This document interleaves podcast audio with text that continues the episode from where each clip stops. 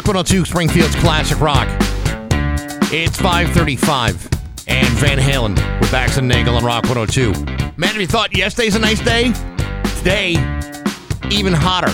A mix of sun and clouds, a high of 91. Tonight, partly cloudy, low of 52. Tomorrow, cloudy and a chance of rain, and it's going to get no higher than a very cold 71 degrees. It's 54 now in downtown Springfield. Man, what a show today. Everyone's talking about this, but after 7 o'clock, we will have Dr. Vito Perrone, the, uh, the guy that was stripped of the position of superintendent of schools in Easthampton because he said ladies in an email, plus his attorney James Winston will be here too. And then after 8 o'clock, we're going to welcome back our good friend, Dr. Wes Chesterton. He's going to be uh, playing around the area next uh, couple of weeks. We'll tell you all about that. Bunch of other developments too. So stick around. It's 536 with Bax and Nagle on Rock 102. Live in concert. Saturday. 554 in Green Day with Bax and Nagle on Rock 102. Going to be sunny and hot today with a high of 90. Tomorrow, rainy with a high of 71. It's 54 right now in downtown Springfield. Hollywood Trash is brought to you by Aquapump, an expert in all water supply systems from the well to the pump and into the house.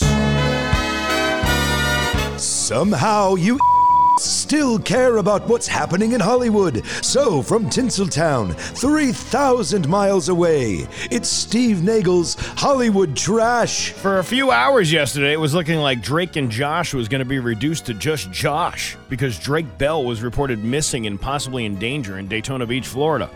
The police found him safe and sound, but they wouldn't answer any other questions like who reported him missing or why they thought he even disappeared Or why was he talking to that young girl who was only 15? or, or who is Drake and Josh?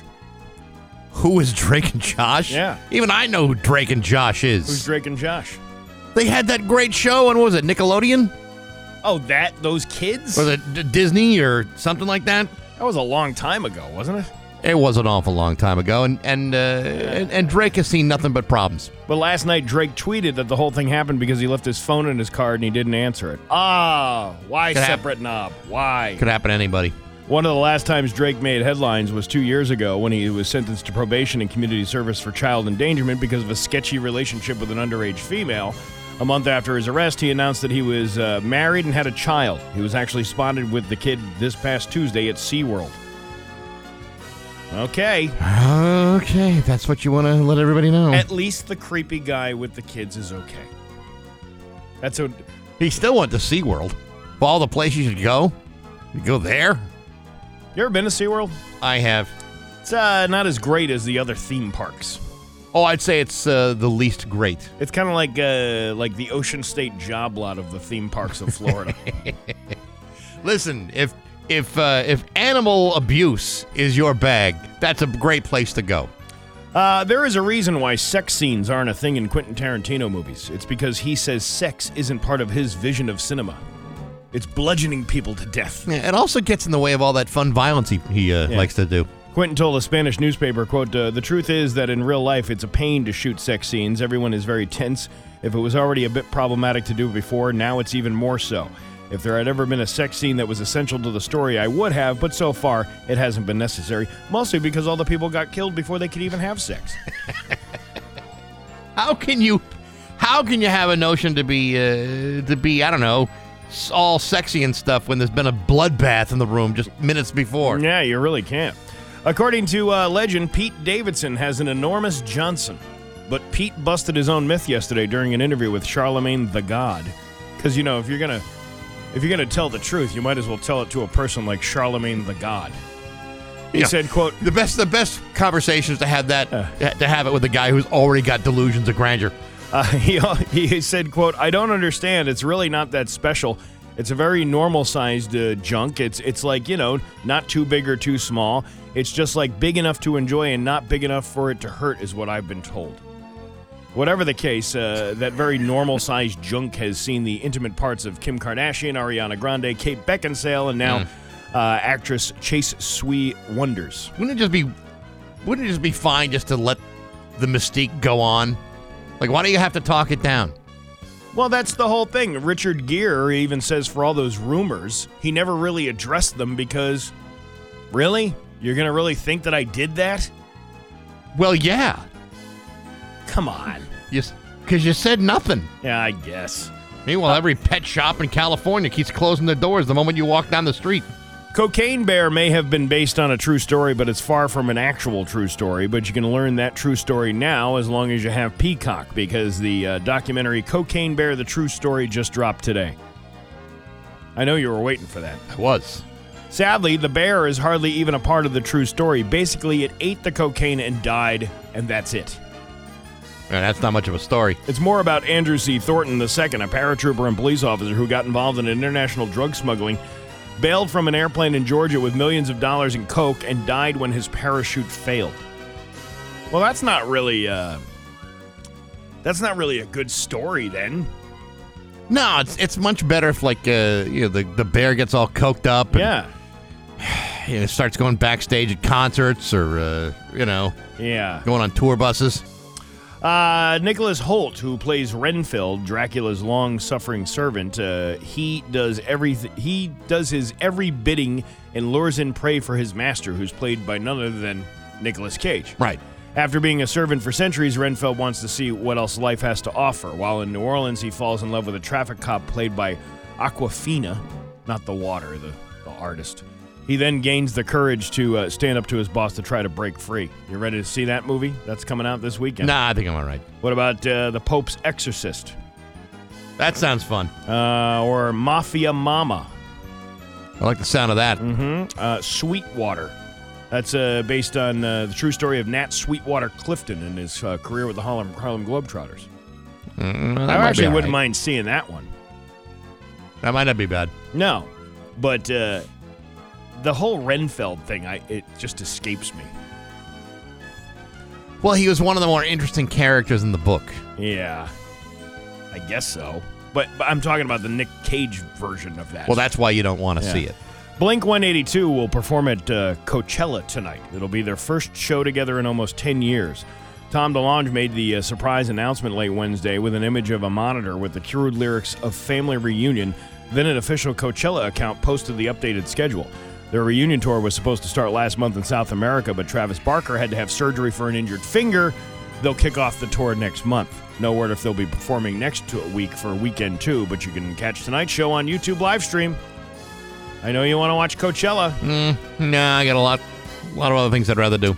Uh, Loudwire.com put together a list of the 66 best rock songs of the 2000s, and I will go through every 66 of them. Are Okay, you ready? Yes. Uh, Butterfly by Crazy Town. Hard to argue with that. Change in the House of Flies by the Deftones. Damn right. Uh, Testify by Rage Against the Machine. Mm-hmm. Wish You Were Here by Incubus. Not the, uh, not the other version. No, I believe in a thing called Love by the Darkness. I actually kind of like that song. Uh, I Miss You by Blink 182 and uh, White Stripes with Seven Nation Army. Those are the top seven we got. To. Those are the top seven. Yeah. Of all time. of all time of of the 2000s. oh well, that's different. I said that to begin. Yeah, I with. missed that You part. Didn't listen. I missed that part. And uh, Kim Kardashian gave Courtney some wedding advice when she walked down the aisle. Really? Yeah. She just had something to say. Oh my God! The last time I had any input on anything was on when I directed Ray J to put his meat Twinkie into the wrinkled penny in that sex tape you can purchase on YouPorn for thirty nine ninety five. Try finding that in the Coinstar machine. Oh, it's hard. It's really hard. Uh, Caitlin. Well, I never got that done and dirty with your mother, Chris Kim, but we once tested her esophageal capacity. I gave her a little scream cheese. What are you trying to say? What I'm trying to say is she wound up with a sloppy poppy tongue depressor. Oh, there you go. You ever have the sloppy poppy tongue depressor? No. Open up and think, ah! well, that's your Hollywood trash. I'm not going to do ah! Spring into action at Lia Toyota Wilbraham. With construction almost complete, our bonus allocation of new Springfield's Classic Rock at 616 and Aerosmith with Bax and Nagle on Rock 102. It's uh, going to be sunny and hot today with a high of 90. Tomorrow, uh, not so hot. Uh, rainy with a high of 71. It's 54 right now in downtown Springfield. Listen, I know, uh, I know there's other radio stations doing really exciting things uh, this morning. Uh, they've been planning uh, forever, putting, uh, you know, yeah, posting things all over the uh, the internet. But well, uh, Free Ticket Friday. no, I understand. well, not but- here, but please. Everywhere else. But I think uh, I think what we got going on in this show today uh, is is uh, is pretty hot, pretty pretty uh, pretty good. Yeah. Dr. Vito Perrone is going to be here with us, attorney James Winston. We talked to that guy just a couple weeks ago. Yeah, and uh, I was I I was actually going to reach out to to James Winston to talk about employment law and things like that because he specializes in, in that kind of thing. Right. And lo and behold, he just happens to be Mr. Perrone's lawyer. So, there you go. So that uh, um, that yeah. works out terrific. Now, as you know, this is a uh, a national story. Yep. and uh, one that's actually picked up all over the world, not just nationally. So we'll get to the bottom of, uh, of Vito Perrone's uh, predicament with the Easthampton School Committee after 7 o'clock. Yeah, you can uh, you can either uh, listen to that and wait in anticipation for that, or you can try to win Bruno Mars tickets somewhere else. Tough choice, huh? Yeah, Ooh, yeah, man, there's- I don't. There's more uptown funk going on here than there Oh, is I- over there. I'll I would say. that. And also, Dr. Wes Chesterton will be joining us after 8. Yeah, he's got some shows coming up, which is uh, which is going to be cool. And speaking of shows, uh, the show that we uh, that Marty Caproni and myself are doing at the end of the month at um, at the shortstop out in Westfield, uh, two days worth of promotion, and the show sold out. It, I, I put the poster, uh, you know, the, the folks from the shortstop gave me the poster on and the link for the tickets on Tuesday. I put it up on Tuesday, and by uh, Wednesday night, 93 tickets were sold, and by yesterday, they were all gone. So, um, you know, I, I, I met with uh, I met with the uh, the owner of the shortstop yesterday uh, to try to talk about like, hey, is there any way we can kind of like fiddle the seats around and you know maybe add more stuff? But we you know we came to the conclusion like you don't want to overstuff a room. Like you just you don't want to do that. It's not a comfortable Yeah. situation. If you only got a capacity for, you know, I think the max is like maybe 130, but you also don't want to arrange tables where people are just kind of sitting like sardines either. So uh, we decided, you know what? Why don't we do a second show? So that's what we decided to do. We we decided to open up a second show uh, for 10 p.m. Now I know a lot of people were complaining that it's late, but we've also sold quite a bit of those tickets as well uh, for that second show. Actually, that's not for a comedy show. It's really not that late. Yes, but you're talking about people my age and older who are complaining that, uh, 10 o'clock. I gotta get up. I gotta stay up past 10. It's over by 11:30. Like Yeah. you'll be home before midnight, And depending on how far you live away from the shortstop. And it's a, it's Saturday night, right? yeah, Saturday night. So what do you got going on on Sunday that's so damn important? uh, well, I'm sure church and stuff like that. oh, but, uh, please! you there's, know, o- there's other masses you can go to. Yeah, you, you- you don't have to go to eight o'clock mass after a comedy no, show, you go to the five on Saturday, and that way you can sleep in on Sunday. especially if you're going to the Yeah. ten o'clock show. You can get all that stuff out of the way. I'm just assuming everybody goes to church. It's it's uh it's it's it's a good assumption. Uh, but that was that was pretty exciting. That was some pretty exciting stuff. When I saw the uh, you posted that yesterday, I thought, oh my god, that's really cool because. You know, I mean, you had you, you almost sold 100 tickets right off the bat. Yeah. And you think, well, how can we squeeze more people into a place that has a seating capacity? And uh, you know, some reconfiguring may have added a few more seats, but but not enough. It's for a charity. It's for Rick's Place. Mm-hmm. And that's and that's what ultimately it comes down to. It's it's for a great cause, and uh, you know people are more than happy to, to buy the ticket for the show. It's going to be a great show. Well, it, the yesterday we had the folks from uh, Rick's Place here yesterday, Mm-hmm. and they were like, "It really? It's sold. We haven't bought our tickets yet." They had like a bu- bunch of volunteers that want to go. And I had to open it up again. I had, we had to do something because there was no way I could accommodate uh, all the great folks over at Rick's Place. And and that was they were a day late on getting the info anyway about the you know the ticket info. So by the time they broadcast it to their members, you know it's it the, the show is sold out. But now, speaking of uh, Marty Caproni, you're going to be off next week. Yeah. Marty's going to sit in with me next week, so Yes. that'll be that'll be fun. We actually had a, a, a great time those two days that you were gone. yeah, yeah. I, listen, We uh, almost didn't miss you. Well, it's okay. It's fine. Uh, I don't mind that at all. I said almost. That means that gives you like a little bit of leeway that uh, you know we did miss you. You know, you know where I would be if I, I would be nervous about not being here if it was somebody that I didn't think was qualified to do that. You know what I mean? I don't know uh, a situation where something like that could ever possibly happen. But if uh, you know one of us were out and you know someone had to come in and fill in, I mean that that would be Yeah, yeah. yeah. very awkward. You Uh, know, you can, as you can quite well imagine. Marty is very capable, and he's going to be able to, to to do just fine. Marty's a a natural. That's hard to. That doesn't happen very often. Uh, where you find a guy who just fits in so smoothly. Well, know, yeah, I was talking about him, uh, you know, uh, and everybody knows Marty. I didn't have to like tell, uh, explain who Marty Caproni was. You Right. know, the, the, owners of the shortstop know who he is. But it was funny. Like I, I, he tells the story about how I met him back in 2007 at the Poorhouse doing uh, open mic, and I was like, "Wow, this guy just started doing this. Like he, he's looking like he's been doing this for 10, 20 years. I it Was, know. uh, it was pretty, pretty impressive. So." Uh, you'll be in good hands next week. very good. And I'm And- sure you'll have to produce your own show as well.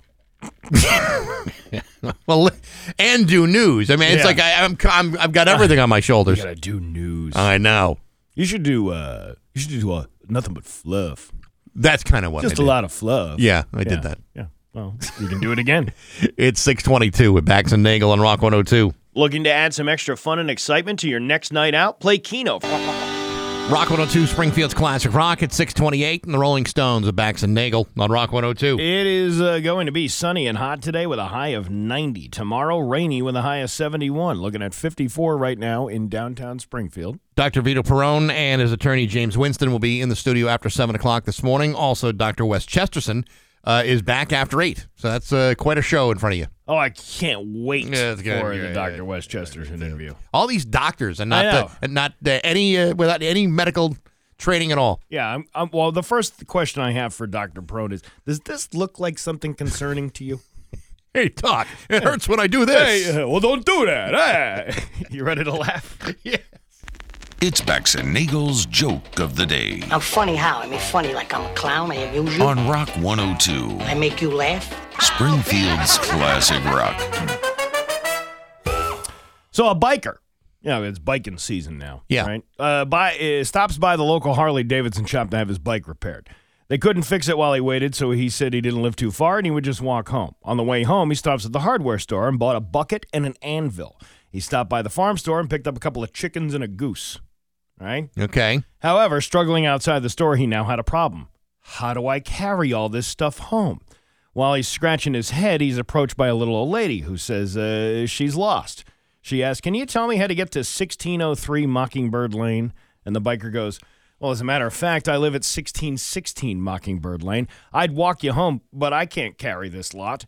And the lady says, Well, why don't you just put the anvil in the bucket, carry the bucket in one hand, put a chicken under each arm, and hold the goose in your other hand? Uh, why, thank you so much, he said, and he proceeded to walk the old girl home.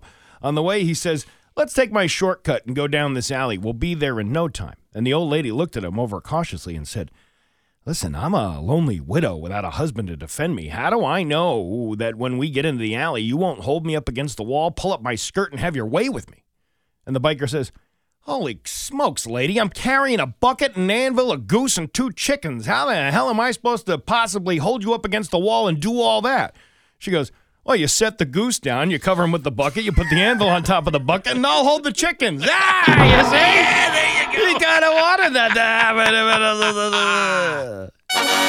happen.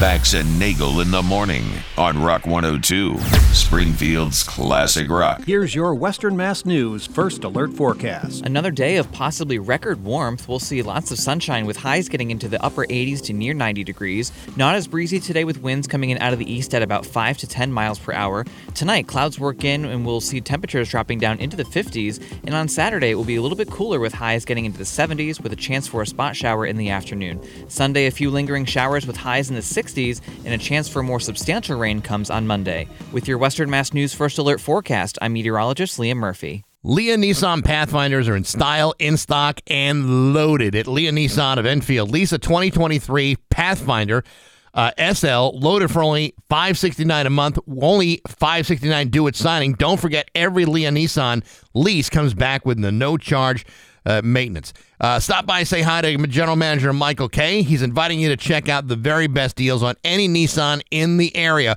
only at Lia Nissan on Palomba Drive in Enfield. 18 month lease for 10K, uh, 10K miles per year. VIN number PC246643. Selling price 43434 See dealer for full details. Hi, this is Dave Miner from Dave Miner Exterior Home Improvements. I'm not sure if you heard, but gambling is now legal in Massachusetts. But one thing you should never gamble on is who you hire for a roofing contract. I am asking you to give me a chance to show you that I truly do give the best warranties in the industry by using quality roofing products at an affordable price. As little as 15 minutes of your time can save you thousands of dollars and a lot of headaches in the future. So call or text me at 533-0481 or go to daveminerroofing.com to get started. Business West announces the 2023 Difference Makers. This year's honorees include Nathan Costa of the Springfield Thunderbirds, Stephen and Jean Graham of Toner Plastics Group, and Helix Human Services. Read their inspiring stories at businesswest.com. Join Business West on April 27th at the Log Cabin and celebrate the Difference Makers. Network with hundreds of business and civic leaders. The 2023 Difference Makers, sponsored by Burkhart Pizzanelli PC, the Royal Law Firm, Tommy Carano Group, and Westfield Bank. Celebrate the Business West Difference Makers, April 27th at the Log Cabin.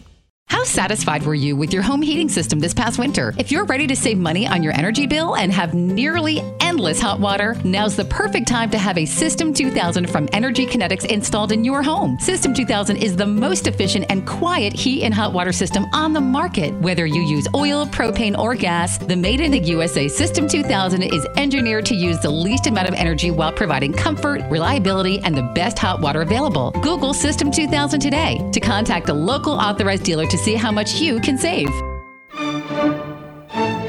633 with Bax and Nagle on Rock 102. It's time for news. It's brought to you by Gary Rome Hyundai. Go to Gary Rome Hyundai today. Get 0% financing on select models. There's local radio icon Steve Nagle. Thanks, Bax. There were injuries reported after a car accident in West Springfield Thursday evening. Uh, photos from the town's fire department show a car flipped over onto its side on Bernie Avenue.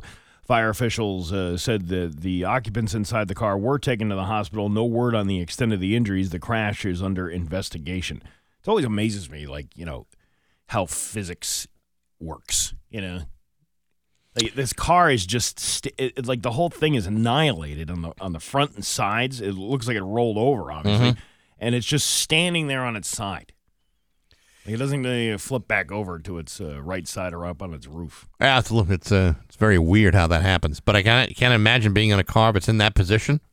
Yeah, That's uh, scary stuff. yeah. It's not. It's like you're on the ride at we're at Six Flags, but it's not a ride at Six Flags. Yeah, it's a uh, real life, deathly, deadly situation. I like. You know, like how I paint the picture on? Yeah, things? no, it's yeah. it's uh, it's like a Michelangelo uh, masterpiece, is Oh, what it yeah, is. Yes, uh, I, I prefer it to be more of a uh, uh, a, uh, a Van Gogh. A Van Gogh. yeah, that's yeah. my Van Gogh. Yes, I see this more as like a as the uh, Sixtine Chapel. Uh, this is my uh, this is my Starry Night. That I'm Ooh, putting at you. Here we here we are talking Yeah. about art from the classics to uh, expressionism. That's uh, fantastic. and we're going to be talking to Vincent at seven o'clock. uh, traffic on the westbound side of the Mass Turnpike in West Springfield was backed up due to a tractor trailer accident yesterday. Traffic could be seen from the 22 News Chicopee live camera, backed up into Chicopee around 11 a.m. You want to know what the news crew saw? What they say? The 22 News crew could see a tractor trailer that went through a guide rail in a breakdown lane into a wooded area, and then traffic returned to normal at about 3 p.m. It was crazy. Construction also began in the area over the Connecticut River Bridge. That construction is expected to continue until the end of June. That's a little more information than they uh, normally give. Usually they're just showing you what they saw rather than you know Well, the projecting the end of a the if or beginning of a project. the camera affixed to the top of the building uh, I gave them the whole picture. Usually they don't have that kind of. Usually by the time you know they tell they hear an accident's happened, by the time they get that that news van out there, Mm-hmm. the accident could be um like halfway cleaned up. Or completely cleaned up. Oh my God, we saw a brush and some glass on the ground. It's crazy. Uh, crews were working to extinguish a 10 acre brush fire in the area of Blunt Park near the uh, Raymond Jordan Senior Center in Springfield. Springfield Fire Commissioner BJ Calvi said that the brush fire was around 75% contained as, as of 4:30 yesterday, and they expected uh, the whole thing to be under control by 5:30 p.m. Springfield firefighters called in assistance from Agawam, West Springfield, and Ludlow. No word yet on how the fire started, but with these hot, dry conditions, several brush fires have been seen across western Massachusetts in the uh, the last few days, including one in Monson. They were called to a large, uh, well, actually, this was in a basement. This wasn't a brush fire, a basement fire in Monson. At about 9:22 last night, the Westcom Regional Dispatch alerted the fire department to a structure fire with reports of flames in the basement. When the crews arrived, they observed heavy fire conditions throughout the entire home. The first uh, crews made a brief interior attack before they were pulled back from the fire. What does that mean? That they were like, "Well, all right, well, let's go in there. Wow! you know, and it just blows up in their Oh, face. Okay. I, don't, I mean, I don't know much about fighting fires. So. Because of the volume of the fire, uh, downed fire line. Uh, yeah, I, well, I know about fighting fires. You usually take uh, like a cup of uh, rubbing alcohol or gasoline to put one of those out, right? Actually, that's an accelerant. I don't think you do that. Oh yeah, I always get those two mixed up. Yeah, I think you want to take a hose full of water. Ah, okay. You know, one that's got like a like you know a lot of a lot of high water pressure. This one uh, sounds pretty scary. It says because of the volume of fire, downed power lines, and multiple explosions, a second alarm was ordered. Crews were forced to uh, move into defensive position and put out the fire from the outside. Action Ambulance, Brimfield Fire, Hampden Fire, Palmer Fire, and the Wilbraham Fire Department uh, all assisted. It does sound like a like a like a football team play. Brief interior attack, Uh huh. Move into position, defense position, put it out from the outside. 60 stack, go. It, you know, it's, Yeah. the parallels are actually quite surprising. Yeah. Uh, the University of Massachusetts uh, announced uh, tuition will be increasing the next academic year. The UMass Board of Trustees voted to increase tuition along with room and board fees. The board voted to increase tuition for in-state undergrads for by a little more than two percent. While in- oh. oh well, yeah. Yeah, I'm sorry. Well, let's see what you'll be paying next year right here at UMass Amherst. Increasing the cost of room and board at UMass Amherst by more than 4%. According to a statement uh, from the president's office, keeping a world class UMass education affordable and accessible is our top priority. The university has kept any tuition adjustments for in state graduates well below inflation for several years now, including multiple years when tuition has been frozen.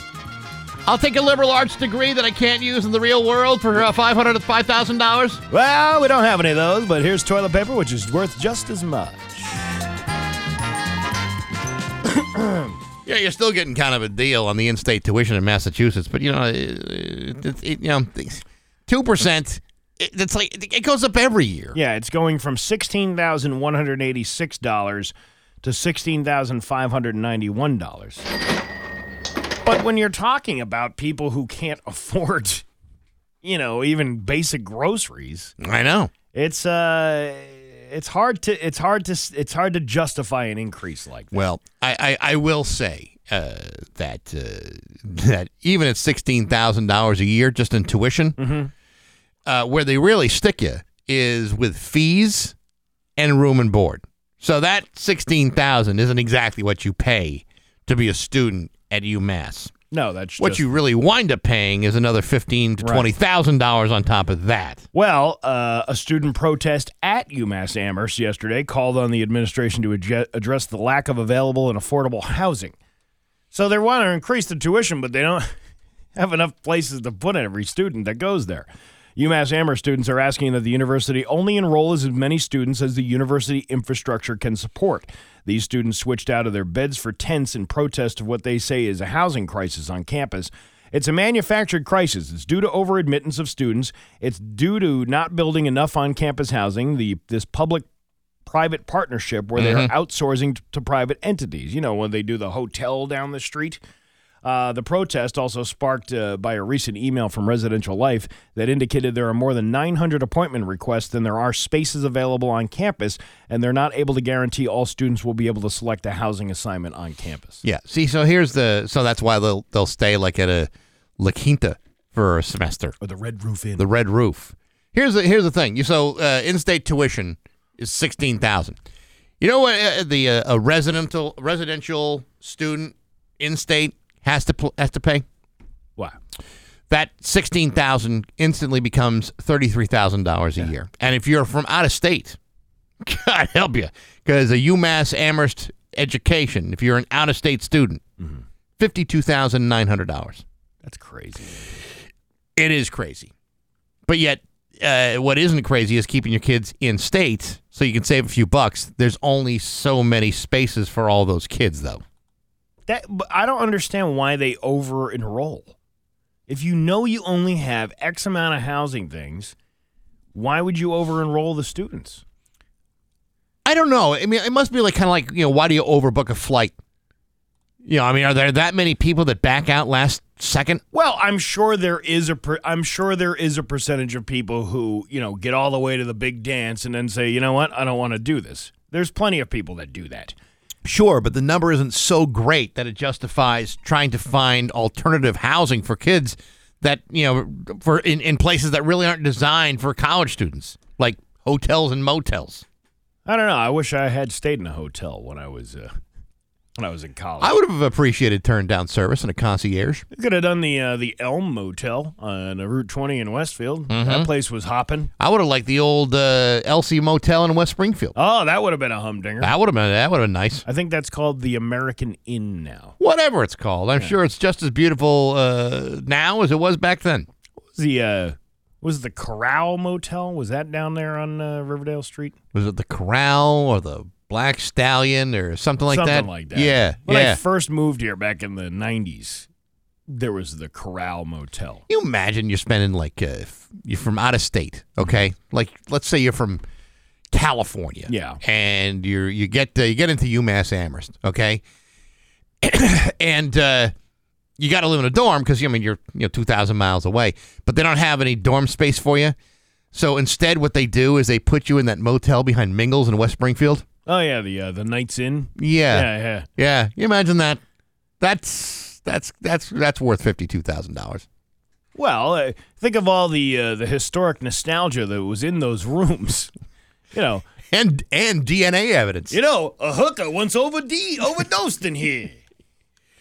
It's got a lot of history around here. You know, uh, it may not look like much now, but a few years ago, there was a dead hooker in the bathtub that was missing her kidneys, and no one knows why. Yeah. But here we are. uh, police in Philadelphia are looking for thieves who broke into an unmarked truck that was parked in a Walmart parking lot uh, early yesterday morning. It was carrying 7.5 million dimes, which would Dimes? be seven hundred fifty thousand dollars. Yeah. Uh, the thieves were able to get away with around two million dimes, which would be about two hundred thousand dollars. But some reports say they could have taken even more. It's apparently taking a long time to count the remaining dimes. The dimes were headed from the Philadelphia Mint to Florida. The driver parked the truck in the lot to sleep somewhere, and uh, the theft happened while it was unattended overnight. It's unclear if the thieves knew what was inside. According to the U.S. Mint, one dime weighs 2.3 grams, meaning the thieves stole more than 10,000 pounds of dimes. Uh, this begs an interesting question. If the thieves didn't know what was inside, would 7.5 million dimes be a good surprise or a bad surprise? Uh, I would think it would be a good surprise, but an inconvenient one. Who wants to walk around with that many dimes? I don't. I mean, your pockets jingling, jangling down the street. Everybody, they're gonna know where you are. If I put that many dimes in my pants, my pants be down around my ankles. I mean, on one hand, even though the coins are heavy, it's pure cash. So, and and you know how easy would that be to track if it's just coins? You know, dollars have serial numbers on them. No, you're and- right and about that. Bills. Uh, what are you gonna do with it? What are you gonna do with all those dimes? You just, get- you know what? The police just got to go to all the grocery stores with those Coinstar machines. Yeah. Like, have you seen a guy coming in here with buckets and buckets of dimes in the last few days? Yeah, Yeah, but- he, he got all Amazon gift cards, so he didn't have to pay the fee. I'm, I'm pretty sure you could probably bankrupt a uh, a grocery store if you brought that many dimes into its Coinstar operation. You know, it, it kind of amazes me that a, a truck driver has no security carrying around seven million, seven hundred and fifty thousand dollars in his uh, in a truck. You know what I mean? Like you Yeah. think that would be a, a truck coming from the mint would be guarded and have security or something on it. Yeah. that does seem kind of weird, doesn't it? It does. When when they used to make they used to make the paper the uh, the paper for money here. I don't know what what facility it was in Massachusetts, but they would make the paper here and they would ship it on the train. Well, they would have federal agents following that train along to make sure that nobody stole that paper because that's- counterfeiters got their hands on Oh, it. absolutely. Yeah. But it's like nobody's watching a truck full of dimes. Like that's money. It's still money. You mean, but but there's some people that dismiss uh, that because they say, well, you know, who wants who wants a million dollars in dimes? Uh, I'll take it. Well, if you're a dime collector and they're brand new, they're the fresh. I got a fresh 2023 quarter yesterday. No kidding. Yeah. What that what what was that like? Uh, it you can definitely tell it's made with different metal or less. It, it's weird. It's a weird uh, consistency to it. I don't know if I've paid attention well enough to to see what kind of years are on my loose change these days. Well, listen, at least if you have all those dimes, you'll be covered when you park your car downtown Springfield, and you can put all those dimes in the meter. And uh, nobody's no, nobody's Yeah. going to get you then. Oh, what Well, are you talking about? I put in uh, I put in 300 dimes into this thing. Yes, but you didn't mark the right space. down. Yeah, but it's only it's only a, still only two dollars for a two hour parking. Your uh, Pioneer Valley forecast today going to be sunny and hot with a high of 91. Tomorrow, rainy with a high of 71. It is 54 right now in downtown Springfield. I'm Steve Nagle, and that's the news on Rock 102. Ah, yeah. Everyone has a project they want to finish. Sometimes it. Rock 102 Springfield's classic rock. It's 656 in Bush. We're back to Nagle on Rock 102. Bush. Uh, sunny, hot today. High 91. Tomorrow, rainy with a high of 71. It's 54 right now in downtown Springfield. Uh, Steve over here and the road crew are going to be busy today. They're going to be at uh, where are you at the home outlet in Yeah. Springfield from noon to two. Uh, spring is here, and it's time to start thinking about all the home improvement projects you've been putting off for three days only. Uh, starting yesterday, the thirteenth, today and tomorrow, you can save twenty percent off store wide and new kitchen, bathrooms, floors, windows, and doors. And while you're there, stop by, say hi to Steve and the road crew at the Rock 102 table. Your chance to win some pretty cool prizes. That's today from noon to two at the home outlet, 685 Boston Road in Springfield, with Steve and the road crew from Rock 102 Springfield's Classic Rock. It'd Be a nice day to be outside. It would You be a nice day. Yeah. Uh, you know, if you're driving around in a new car, congratulations. Uh, now the bad news: it could be slowly killing you. This sounds like a, one of those 22 News I Team reports. Right. Uh, a study at Harvard just found that that new car smell everyone knows and loves Yeah. might actually cause cancer. They uh, left a brand new car parked outside for 12 days, then measured the air quality inside, and it wasn't good. They found large mar- amounts of two known carcinogens. There was 35% more formaldehyde in the air than what was considered safe, and 61% more of another cancer causing chemical, acetyl. All right. So, but but honestly, how uh, how many new cars do you have to Yeah, sit into that- before you actually catch cancer? Well, the, the you know, I'm I'm sitting there going, okay, you locked a car for 12 days with nobody using it. If you're getting in and out of the car, the car is getting air exchange, you know, more so than it would be just sitting by itself unmoved. Listen, if I sat in your car for more than like three hours at a time, it would lose that new car smell pretty fast. Uh, it said that could be enough to un, uh, to up your cancer risks long term, especially if you spend a lot of time on the road. And anyone who leases new cars every few years would have even a higher risk. But don't freak out if you've got a new car air freshener. That that's not what they're talking about. It's this this Yeah. is actual new Yeah, car stuff. yeah, you can eat those.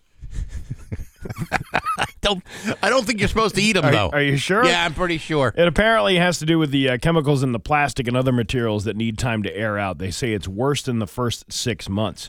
Uh, if you're in a new car, uh, holding your breath right now, it's okay. Relax, relax. Don't don't be scared. It's okay to go buy a new car. Uh, you can, Yeah, the cancer won't hit you for months. but they're just telling you uh, to keep your car well ventilated. Again, nobody's parking.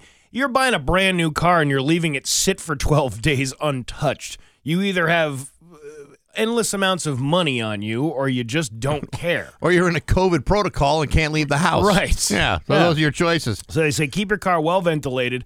Uh, try to park in the shade. The study found heat makes it worse. So on hotter days, try to air your car out before you're driving, or you put one of those foil things in your window.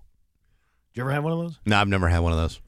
I always wanted one, but I always uh, figured, you know what? I would use that twice before that I would get too lazy to do it every single time I got yeah, out of the I, car. I can totally see that sitting in the back seat and never being used. Yeah. Uh, keep your car clean. Well, there goes my. I'm- I'm- that's it. I can barely keep my house clean. Never mind my car. Chemicals can stick to dust, so if your dashboard gets dusty, they linger even longer. As long as you do that stuff, you probably don't need to worry too much, but people online are joking it's just another good reason to buy a used car. Dr. Vito Perrone and attorney James Winston are going to be in the studio in just a few minutes talk about what's been going on uh, with the Easthampton School Committee and what they've been facing. So we'll talk about that. I haven't heard anything about this. really? What's going on? You got- You got a few minutes to bone up on it. Okay. 7 o'clock on Rock 102. Ladies and gentlemen, can I please have your attention? I've just.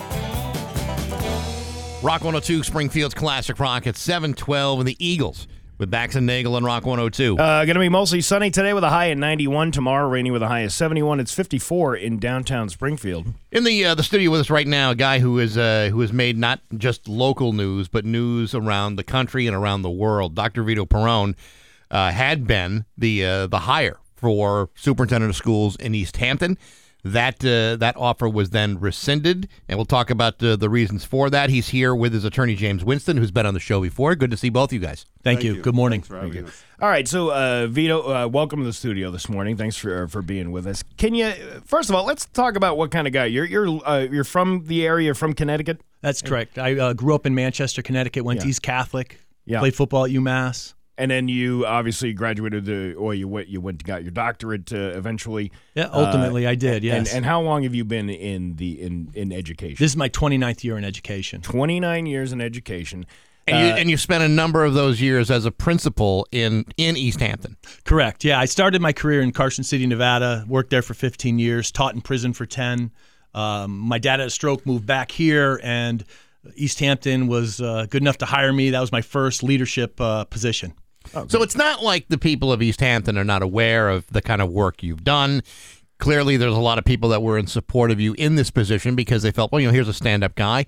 He's done well by the kids, done well by our schools. You know, it, it makes sense that this might be a, a good, solid candidate to become the superintendent of schools.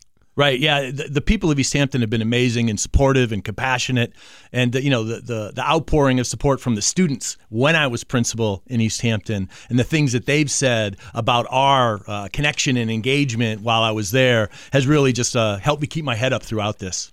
Has there been any instance throughout your career where somebody has taken you to task on maybe the way you've uh, handled talking to them or a complaint against you about uh, maybe the way you've behaved towards other people? Uh, no, there hasn't been. I mean, uh, in a 29 year career as a, as a teacher, a coach, a principal, and an administrator at central office, you know, you make decisions sometimes that people don't agree with. But my process has always been to look at what does Mass General Law say? What does the policy say? And then to really think about making a decision through the lens of what's best for students. And people can't really disagree with that Right. when you bring that to the table and the and the and the focus is the student. So let's talk about what's what's just happened to you. Sure. You uh, you've applied to become the job to become the superintendent of schools in Easthampton. They offer you the job. You go through this, I would assume, because it's you know it, it's the superintendent of schools, a pretty rigorous uh, interview process. Maybe there's testing involved, but there's a lot involved in being hired in this position. You get offered the job, and then you write. Uh, let me go back. Well, let's let's Yeah. let's talk about the the day you were offered the job. Yeah, sure. So uh, this is obvious. These are long meetings that are drawn out, to, and and rightfully so because you want to make sure you're making the right decision. And uh, long drawn out meeting. What time do you get off the school committee meeting before they make this, this the, the decision? At, Okay. At that so so I ended my interview at eight. Okay. Uh, after a day that started at eight, um, and I was meeting all the stakeholders. I had a group of students that I met with, which was amazing. I met with uh, administrators, uh, school committee members, community members, and it was a pretty uh, intense day, rigorous. Um, Long. I asked questions, they asked questions. Yeah. It was a long day, but you know I'm used to long days in Right. education. And then eight o'clock, I uh, I finished my interview, and I was uh, I was kind of floating on air, very excited. Uh, went home, uh, had some dinner, and um, was waiting for a call. Uh, as I sat waiting, it got later and later, uh, 10, 15, 10, 30. I looked at my wife and I said, I, I just, I have to go to bed. I'm, I'm whooped. And uh, I thought my phone was on. Unfortunately, it was not. Um, but uh, at 12:15, I get a knock at the door, and my wife, of course, is in panic mode. We have four children, and she was like, "Whoa, the kids!" And um, so we looked outside. The police were there. Went downstairs, and he said, "Well, the the the city, uh, excuse me, the school council, the school committee, and the the mayor trying to call you." And I said, "Well, it's 12:15. I was sleeping." And he said, "I get it. I understand, but could you do me a favor and call them?" So I called them, and I spoke to the chair, and uh, she offered me the position, and she offered me the position at one hundred fifty-one thousand dollars, and I said. It's twelve fifteen. I just woke up. I'm kind of, you know, out of it a little bit. Um, are we negotiating a rate right now? And she said, No, there's no negotiation. We're placing you at this rate, And I, I said, um, okay, there's a range that was uh, posted. Is there a possibility to move up? And she said, no, we're going to place you right there based on your experience, et cetera. I said, you know what? I get it. West Springfield's a different town than Easthampton. Right. And the, the funds available are different. I said, you know what? This is not about money for me. I'm, a, I'm a, I will take the position. Right, and you're talking about two different school districts who have Absolutely. two different budget Yeah. Number of students, issues, and- yeah. responsibilities, etc. Okay, great. So, but again, she said there was no negotiation at that point. That was just an offer of employment at the time of that call. Absolutely was Yeah. an offer Yeah. of employment at a specific rate, which I accepted. Did the do you know if the other two candidates got calls to say whether that they didn't get the position? I do not. Okay. So, um, so uh, let me ask uh, James Winston this question. So, you're an employment lawyer, and so technically speaking, as the law would say, if somebody offers you a position, and uh, whether or not salaries are discussed or where they are discussed may or may not be pertinent here. But if I offer you a job as an employer in any other se- in any other sector, uh, does that constitute like a verbal agreement, a, a verbal contract in the state of Massachusetts? It's an understanding. So there's an offer, there's acceptance, and consideration was discussed. The the salary of 151,000. So essentially, you have an offer that was made and that was accepted. All right. So in, in, in Massachusetts, the court of law would would would accept that as a bona fide offer and one that would have to be fulfilled, right? Yeah, it's an oral offer. Obviously, nothing was signed at 12:15 at night, but there was an offer, acceptance, and as I said, consideration in the salary, and so there you have the outline of an employment offer that was accepted. Gotcha. So, so, uh, so the email that you wind up sending, yes. What was the, what was at the, uh, the the heart of that email? Obviously, the the, the salutation was the thing that uh, that got you in a little bit of uh, hot water here. But what was that? What was the the crux of that email? And, and before you, you should mention that there was an original Sure. email before the second email that became Okay. a controversy. Okay, so I, I worked. I worked in Easthampton for six years. So Right. so uh, the administrative assistant I know very well. And initially, I sent her the email and addressed it by her first name and signed it my first name because we know each other so well.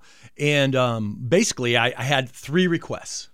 The first request was uh, in the contract. It stated that I would make 151,000 first year and no less than 151,000 the second and third year. My request was a cola, a cost of living increase Right. for years two and three. Right, Reasonable. reasonable, three percent. Um, I also asked for four extra days of vacation. So instead of 26, which were offered, I requested 30. Oh, so they offer 26. It almost made it Yes. sound like you were asking, like Absolutely demanding not. for 30 vacation days right off the bat. No, no, no. They offered Okay, all right. 26, and I asked for 30. Oh, okay. Again, I was trying to remediate where I was coming from and where I'm going. Gotcha, okay. And the third thing is, I worked in Easthampton for six years, and I had almost 100 days sick banked, right? Because I, I don't take days off, I work. Sure. And so I had a sick bank, and I kind of left it on the table when I left. Currently, I'm in I'm in West Springfield as interim, and in, in, in eight years, I have over 80 days banked up. Again, because I don't take a lot of time, um, except for COVID. You know, we all got Right, COVIDed, so there's some right. time I lost there. But so my request was a, a, a similar size six bank to what I had when I was in Easthampton and what I currently have in West Springfield, and I asked for 40 days. So I didn't intend to take 40 days of sick days. I don't do that.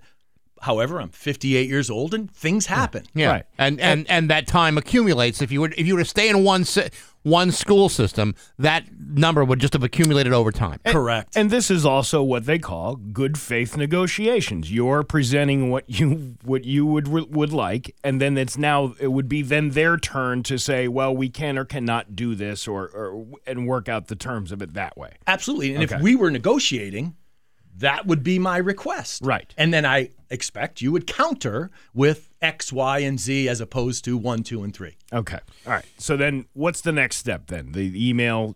So yeah. I emailed originally to the administrative assistant, Mm-hmm. who I've known for a while, and I um, sent it to her, and she said, you know, it might be good or better if you send it to me and the chair. Okay. I said, oh, absolutely. So I copied it, and I pasted it, and I put ladies at the top, and I that was my greeting, ladies. good evening, here it is, and I, and I I had the text and those Seemingly requests. innocuous, not seemingly right, innocuous. right. Again, I had been offered the position.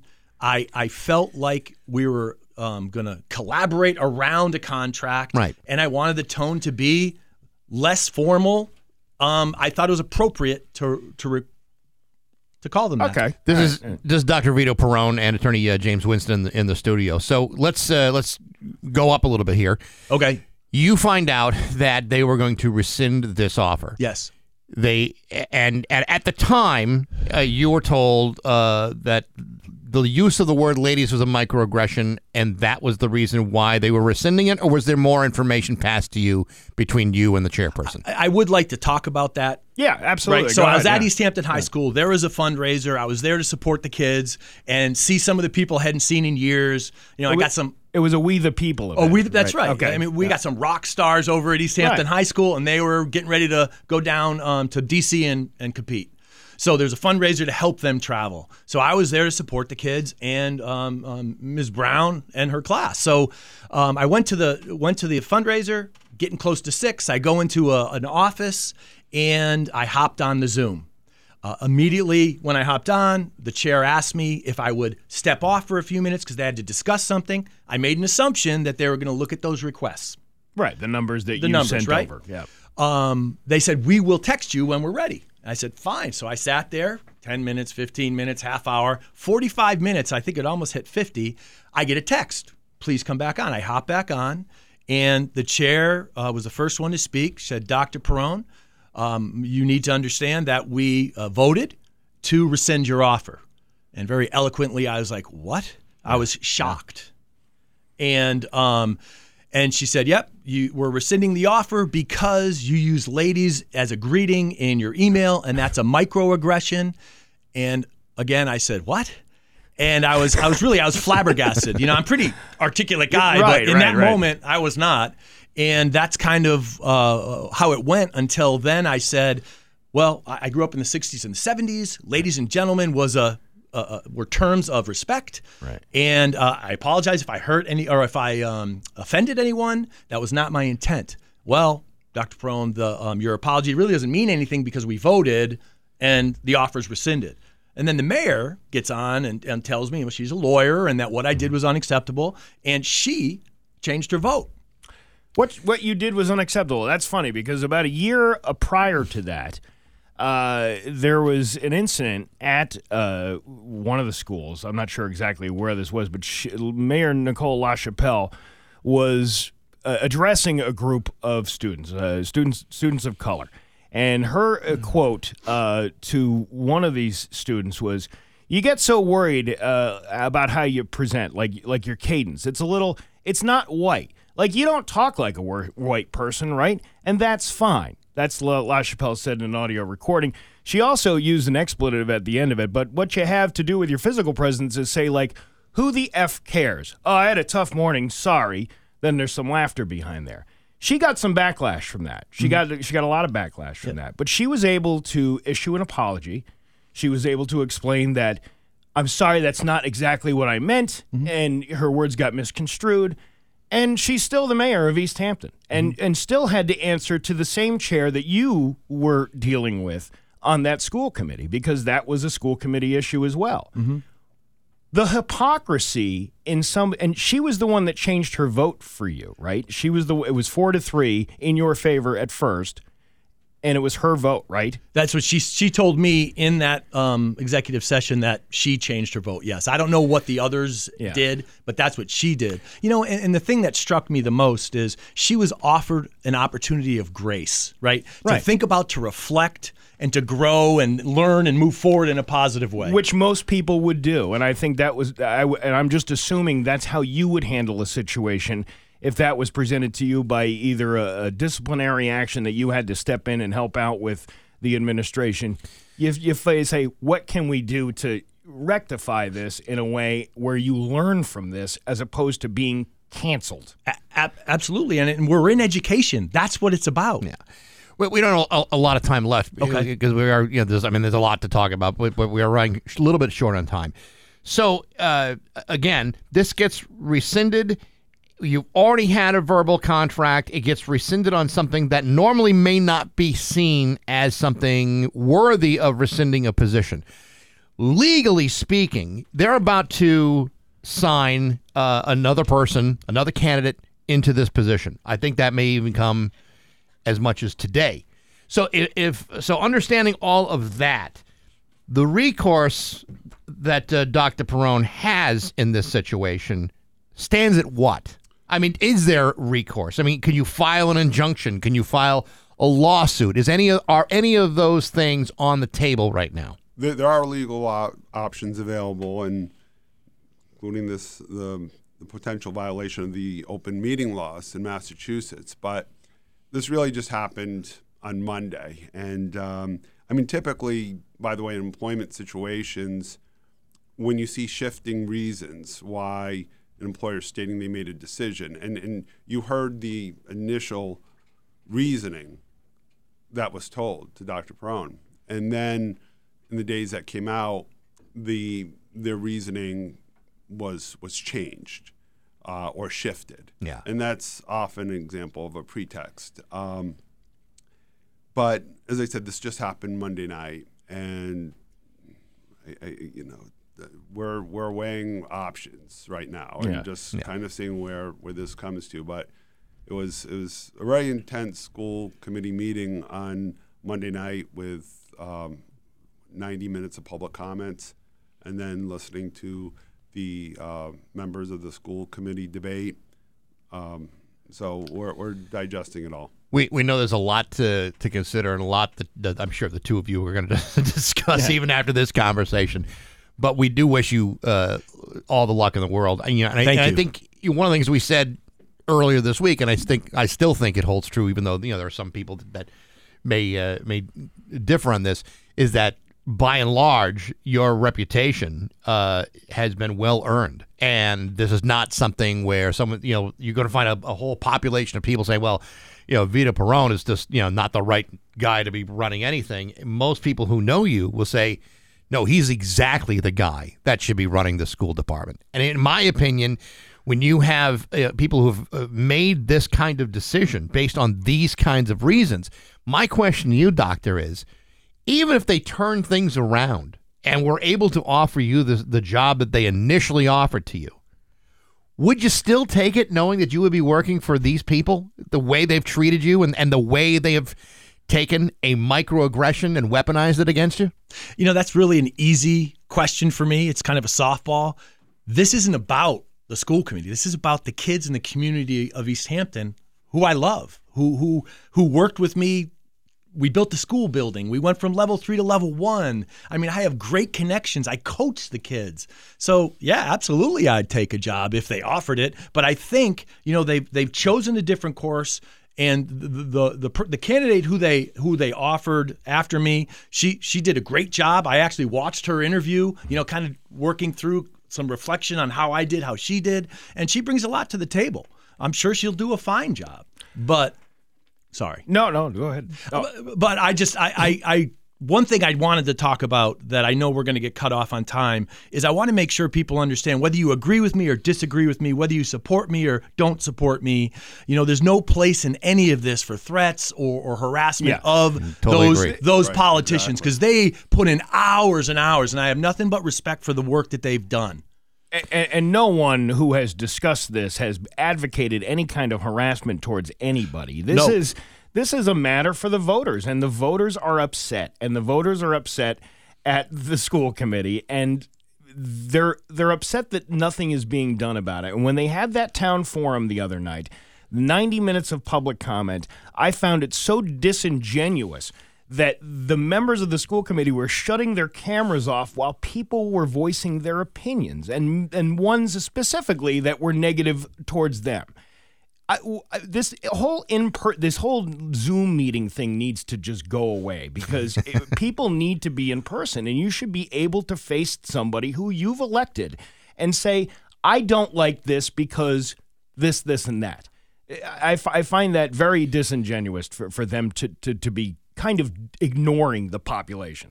Dr. Vito Perrone, Attorney Judge James Winston, we appreciate you coming in today. Thank you so much for spending the time and explaining uh, what happened, and uh, we wish all the all the luck in the world. Thank you so much. Thank you. Appreciate Really it. appreciate it, guys. It's 732 with Bax and Nagle on Rock 102. Everyone has a project they want to finish. Sometimes it's a dream home improvement, and sometimes it's a necessity. Rock 102 or 24 7 at leotardowilbraham.com.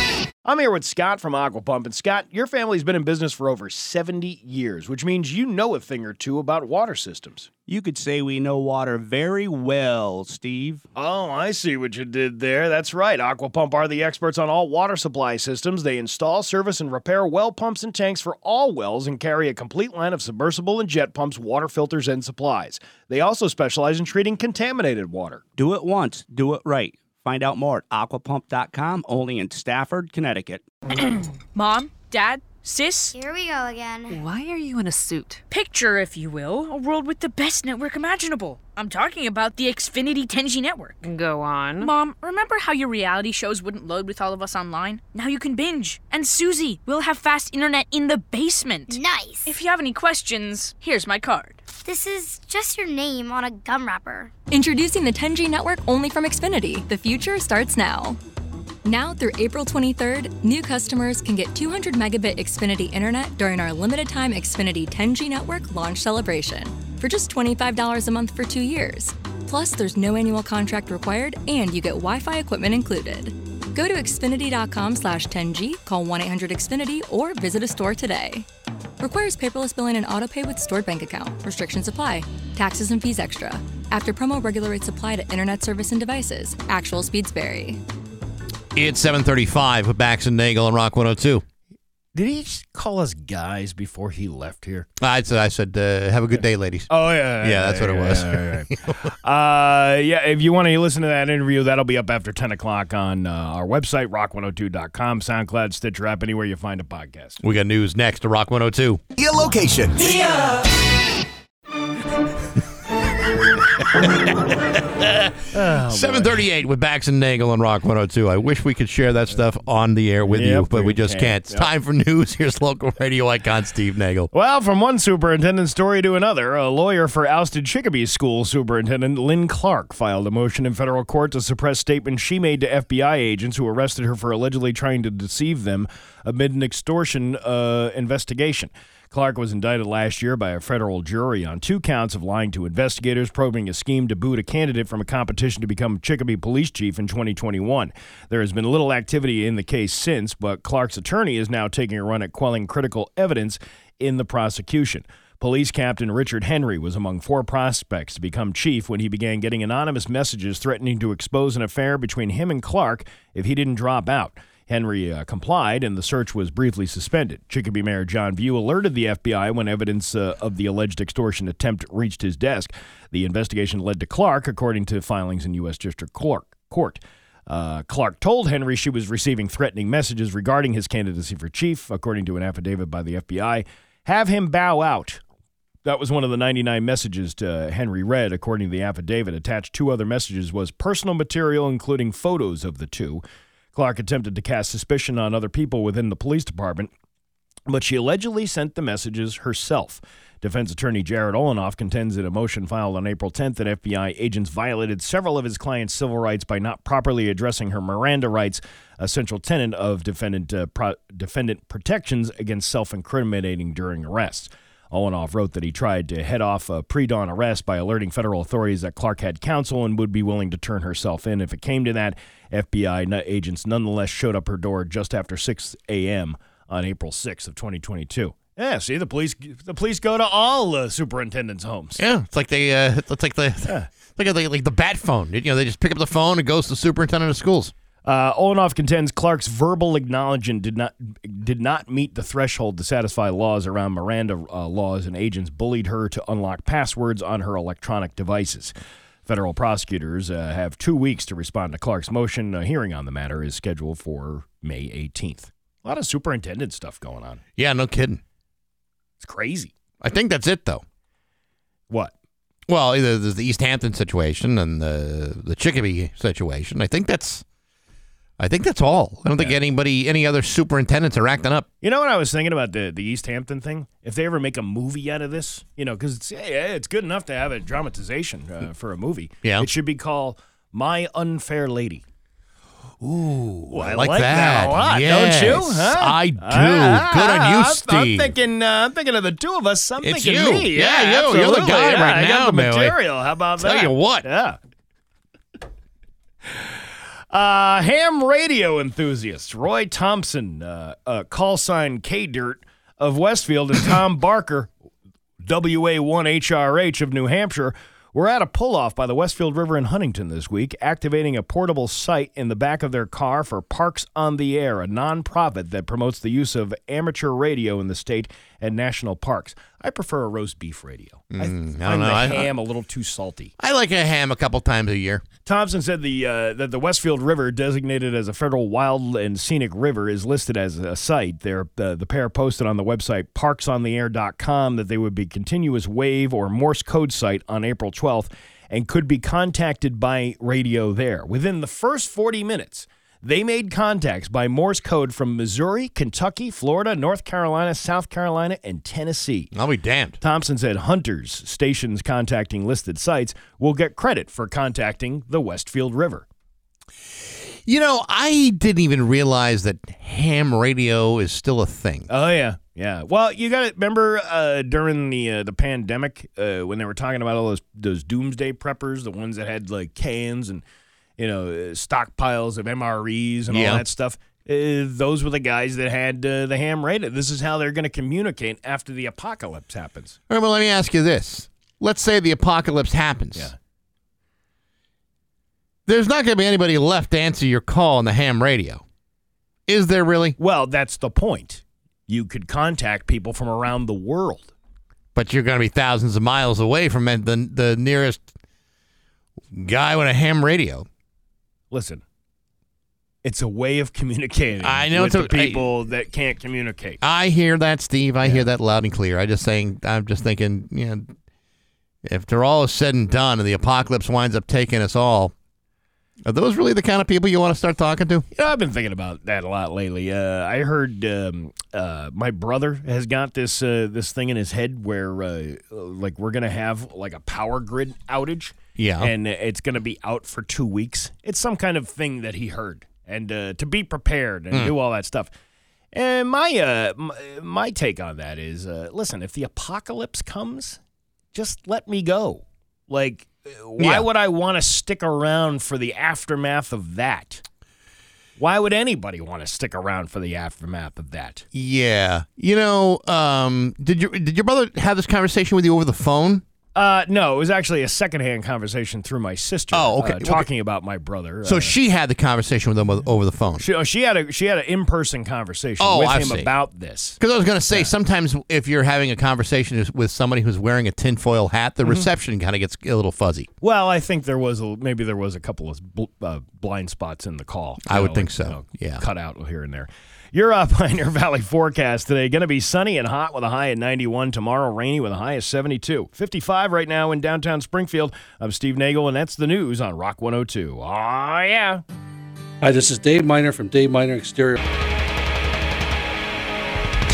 Rock 102, Springfield's Classic Rock. It's 752 and Rush with Bax and Nagle on Rock 102. Going to be a hot one today and 91 for a high. Tomorrow, uh, rainy with a high of 72. It's 55 right now in downtown Springfield. You know, we told you before, if you missed that interview with Dr. Perrone and, uh, and his attorney, uh, that's going to be available on the podcast after 10 o'clock this morning. And, and, and listen to the entire podcast because Dr. Wes Chesterton will be on after uh, 8 o'clock, which is very cool. And while you're at it, check out Baxi's musical podcast. My guest this week, really interesting interview with Jim Skafish from the uh, early Chicago punk and new wave band Skafish. Next week, John Linnell from They Might Be Giants.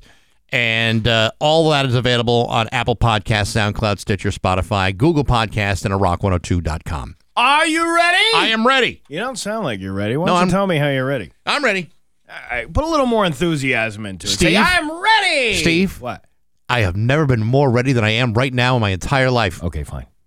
Now hear this with Bax and Nagle on Rock 102. No, wait, wait, wait, wait, wait, wait. Oh, oh, whoa, whoa, stop. Forget it. Forget it. Forget it. I wasn't ready. All right, we'll do it. You ready now? now. All right. Now hear this with Bax and Nagle on Rock 102. All right, enough out of you. You've had your fun. uh, hey, uh, the Rays won again yesterday in Tampa Bay. High drive into right center field. This should do it. Would you believe 13 and 0 to start the year? The Tampa Bay Rays have swept the Boston Red Sox four in a row, and they tie a major league record by starting the new season 13 wins in a row. They're still a long way way off from the all time record of the most consecutive wins. Yeah. That- they're they're they'll never make it. I won two dollars on a bet yesterday. oh, I bet them for them to win, but the odds are so low because they knew they were going to win that uh, the payout was only two bucks. Now do they pipe in all that crowd noise? Because only like 15 people in the crowd. Well, that's what we were saying yesterday. Uh, it's kind of like uh, uh, Tropicana Field is very much like pre-COVID or, or COVID protocols when nobody was in the ballpark. It, it- listen, listen to that. Can you hear the call? High drive into right center field. This should do it. Would you believe 13 and 0 Yeah, so to that start doesn't that doesn't sound like there's a lot of people no, there's there. like there's like one guy in a microphone from a distance going, yeah, just to make it sound like everybody's excited. Well, it's uh, it's it's uh, it's audio from MLB The Show on PlayStation. That's how they get that. Uh, clip number two: New York City has officially hired the very first rat czar to help mitigate the rodent problem the city has had for years. She beat out almost 1,000 other applicants for the job. Here is the first ever New York City rat czar, Kathleen Corradi, at her first press conference in a new position. You'll be seeing a lot of me and a lot less rats. Our measure of success rats are tough, but New Yorkers are tougher. So it's going to take everyone involved to make sure this is successful. We are absolutely going to explore all different rat mitigation techniques, see what works best to scale across the city. These are taxpayer dollars we're spending, so we want to make sure we're using the most efficient technique. Now, the uh, the head of the rat committee was offended by the fact that she referred to those uh, rats as rodents. Yeah, right. And uh, It's will not be- microaggression. yeah, mic- very Yeah. microaggressive, and uh, she will not be getting that job. Is uh is she single? Uh, I don't know, but uh, imagine uh, dating the rat czar of New York. Mom, Dad, I'd like you to meet my new girlfriend, the rat czar. Well, listen, as a man who uh, doesn't like crawly, furry things running through my home, I would welcome a lady like that. Really? Yeah. well, Hey, if somebody's going to take the initiative and and fight mice and rats for me, I will take you in any day. What does she got? Like d-CON in her purse? Yeah, th- actually, uh, rat rat traps in her uh, backpack. Well, she's she's well endowed. She's a double d-CON. I don't. Yeah. That sounds sexist. That's Uh, insensitive. And finally, here's some good news. A missing dog in Alaska was found after being separated from its family and crossing about 150 miles of sea ice. Here's the moment Nanook was reunited with Mandy uh, Iworrigan and her children.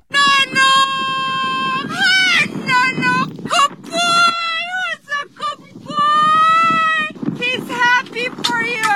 We're gonna get him out. Nano, who went all the way to hell. It's 166 miles. Yeah, you know what? I would run That's away so from you. crazy. too. I was just thinking the same Yeah. thing. This dog was was so, was doing so well before this re- reuniting. Well, where are you from, little guy? You would believe the person that I live with.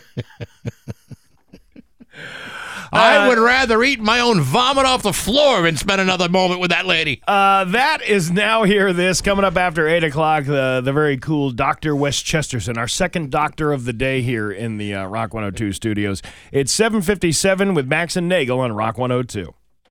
Let's go while we're young. Fine, sir. Trying to tee off. It's back. Now, Bax's View from the Couch, brought to you by Rocky's Ace Hardware, with Scott's Four Step, four easy steps to an awesome lawn. Hey, good morning, sports fans. How the heck are you? Folks, over the years, I have known some of the worst people in the world. Miserable, terrible people. People that you could not trust. People whose only purpose in life is to suck the oxygen out of every room and the souls of every person in it.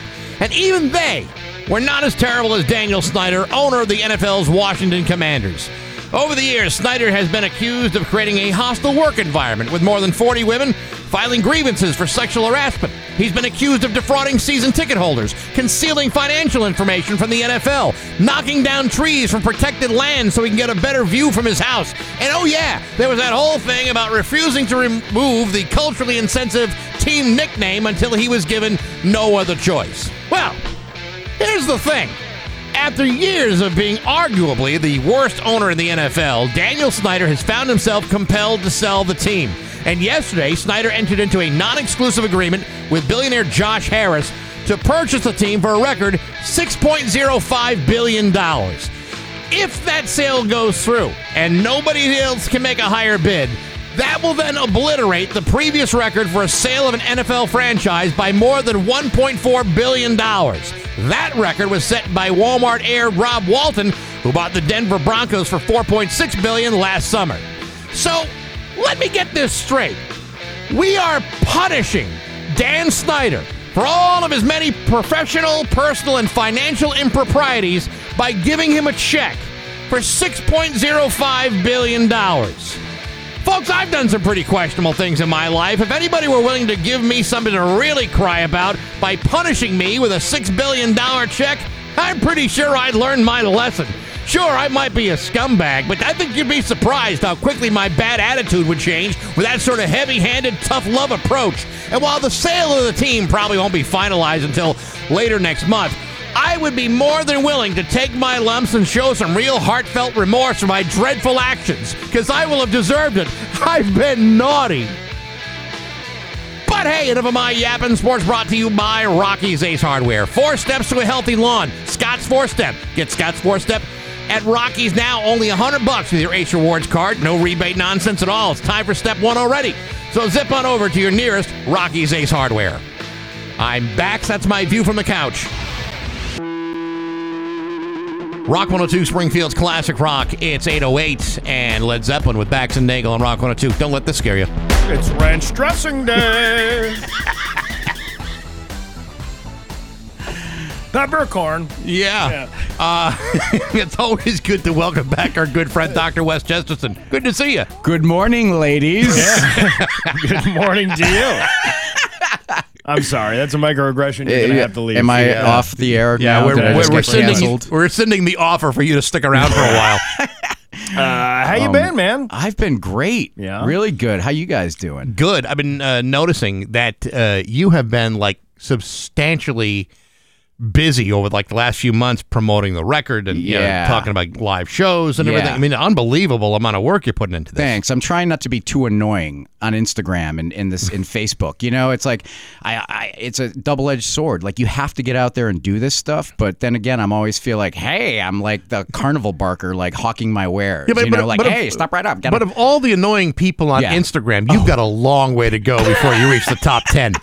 Thanks. Thanks. Some people would disagree, but uh, yeah, It's true. You know, Uh, do you want to rewalk anybody through our conversation that we had yesterday via text? uh, do I, uh, uh, sorry, what? But yesterday, uh, Oh, you were asking me uh, if if we could give stuff away or right. something like that. And apparently I- that's against policy and, or uh, something. and I and I said, uh, you know, it's I, I gave you the rundown of the policy and I said, you know, we we would have to run that. through you a bunch did, of and, and I read the text, and Yeah. I went, "Oh, okay, that's Yeah. fine." And And, then- and, and- then you sent another text. Well, because uh, you know, I I had some of it a day yesterday, and I had some time by myself, and I uh, maybe uh, indulged a little bit in the devil's lettuce. oh, oh, And as okay. as I as I'm sitting there thinking, I'm like, I was yelling that into the voice text. uh huh. I'm like, I hope he doesn't think uh, I'm offending him. So I had to write you an apology and say, dude, I'm wicked stoned right now, and I feel like I'm rude the way I'm talking to you. So if it feels that way, it's not. It's just because I'm yelling as I voice text, and I and I d- and I don't need to because there's nobody here. Listen, if there's anybody that can understand Yeah. the situation you were in, It's it's, the me. good doctor. I Yeah. get it, dude. Yeah. You're all good. He's a And I- medical professional for crying That's right. And like I said, I texted you back. I said, "Well, at least it didn't come out in all caps with exclamation points." Well, because that's the way I felt like I'm I'm, t- I'm voice texting. I'm Yeah. like, yo, we can't do that. Sorry. Oh man. I thought you could hear me. I could not. In Yeah. my heart, I could though, Steve. I knew. I knew that you wouldn't do me like that, bro. So I wrote down some notes. Yes. Uh, here you're going to be in uh, Burlington, Vermont tomorrow. Tomorrow at Nectar's. At Nectar's. All right. Yeah. And then uh, on the 21st, a week from today, you're coming to uh, Southwick. I am Westfield River Brewing Company. Now is this uh, is this this is Dr. Wes Chesterton and the headband, right? Correct. So this is the new band that I've assembled to uh, play the songs from my yacht rock album uh, that I came and talked about uh, last. I think in the fall. I can't remember. Um, so yeah, it's a great. It's a six piece. Actually, it'll be a seven piece band, and uh, we're gonna bust the first set. It's two sets. It's a yacht rock hip hop show. I've kind of like figured out my. I think my thing. Uh-huh. Finally, Right. Yacht rock hip hop. So it's like Ambrosia, but with a real heavy beat. yeah, it's like, yeah, right.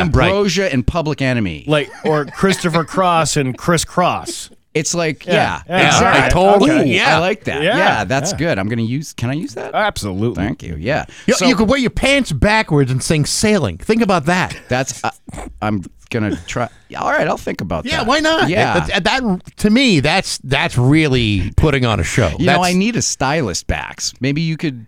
Be Yeah. My my guy. Yeah, except I mean, there's- a line around the block for uh, my services on that. Sure. So you- well, put me in the queue. Yeah. you Oh no, don't definitely. Cool. Definitely. Yeah, but the band's great anyway. We're like, so the first set, right? It's a, and it's an early show for all us old geezers.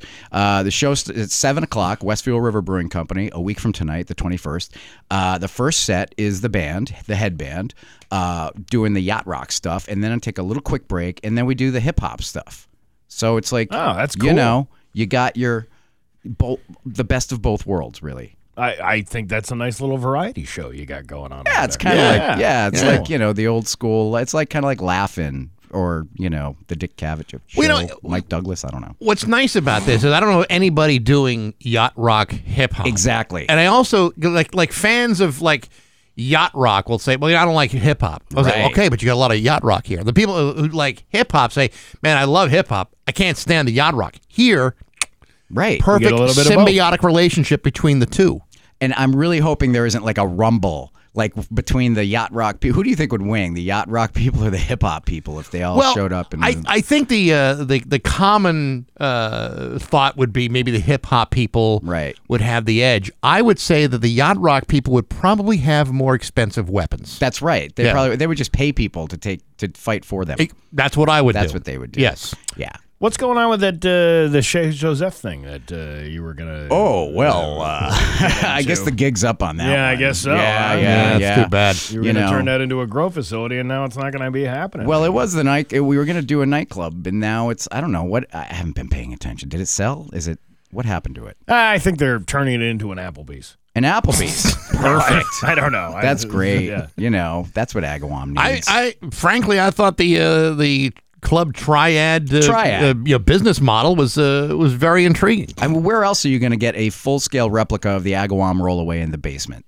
You know what I mean? What other club's going to do that? You're for not you? going to find that anywhere. No, where are you going? What other club's going to have a mechanical trump that you can ride? Yes, You know, the milking room. I still The am, uh, milking tables. Yeah, the Well, milking tables. I thought that Yeah. was an interesting. Uh, Yeah, push. thanks. Well, that's what jammed us up. Was the EPA came because we had cisterns underneath Yeah. that were leaking, so they, you know. And they did. They, did, they didn't go for it. They, did they? well, we Yeah. couldn't get the permits. Ah, you know, too red bad. tape, Yeah. you know, It was too. I bureaucracy. was, already, I was already working on my udder.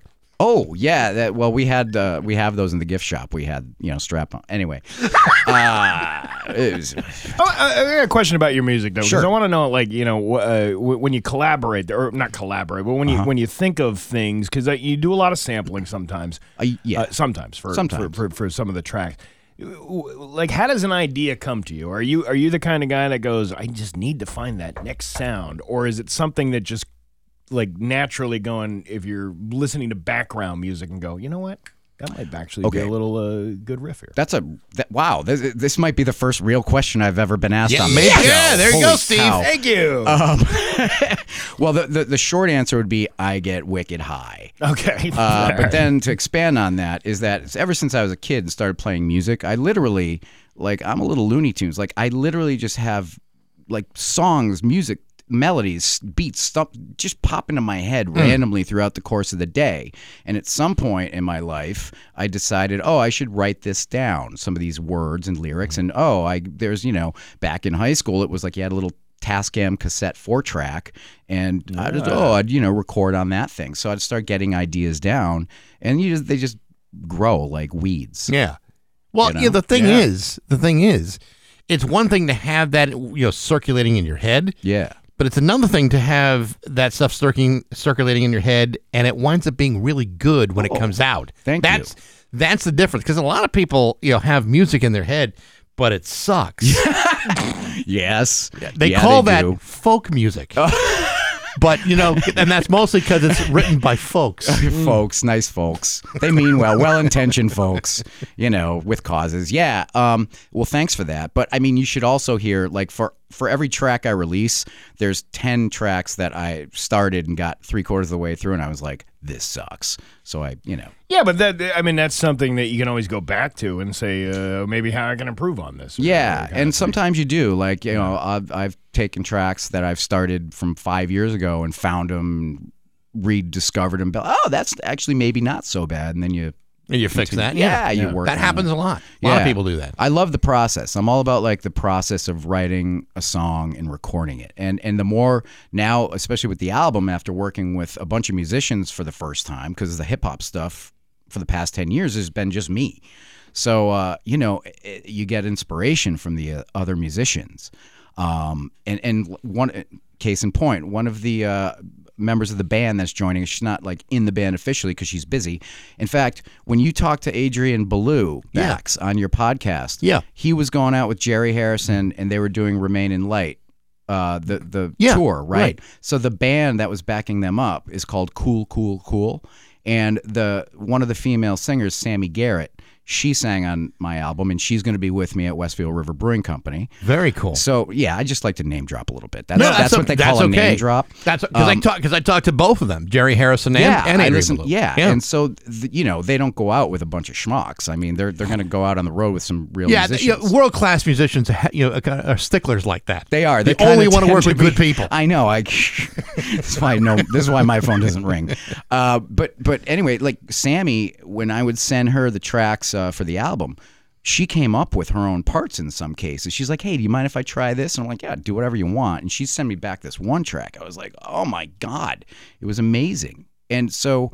You know, it's great to work with other musicians because then they, it's like this cyclical thing. Yeah. you know? It's also it's also good when when other musicians are kind of given, so they're you know they're given a track, but they're not given you know any restrictions in what they do. Yeah. So all of a sudden, the creativity that they put into it is Yeah. is a whole lot more than having someone say, "I want you to do this, this, and this, and only those things." Yes, and I've done like keyboard work, session work for other songwriters that need piano or organ or synthesizers on their tracks, and you know, some of them can be very specific about Yep. what they want. You're like, okay, sure, and you give it to them because you're getting hired to do a job. But I mean, yeah, I, I and I learned from that experience and. You know, you can have an idea of the way you want it to go, but like at the end of the day, you're hiring a musician because of what they're able to do, and so just let them do what they do.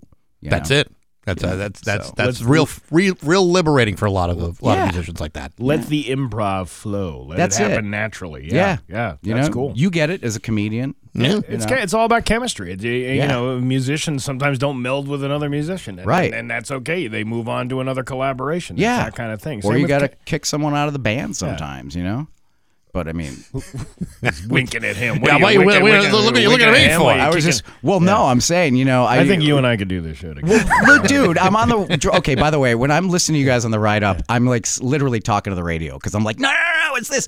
Uh, two things. Number one, who did that Arnold's Meats uh, jingle? It's awesome. Arnold's Meats, Ryman salami and Uh, It- pastrami. that's I he love it. Actually, that dude actually worked for us. Okay, it's good. I like that one. Yeah. Uh, second point I want to make is that uh, Riverdale Road Motels, the Wagon Wheel Motel. What? Where am I thinking of the Corral? I don't know, but I think it's the Wagon Wheel you were thinking of. The Which wagon one was the wagon wheel? The Wagon Wheel was where Mingles was. I th- the motel behind it. yeah. It was called the wagon wheel. Yeah, because we used to have parties there in high school. Yeah, I. I uh, my, now they call it the paddy wagon. my. well, that's who used to come for us when we'd have the parties in high school. You know, I moved here almost 30 years ago, so I, like my recollection of what I first saw when I, you know, now you know when you get older, you start paying more attention to where things are. I I th- I could have sworn I saw a sign that said Corral Motel over in West Springfield. Maybe it was. but I don't know. But at one know. point, it was the Wagon Wheel.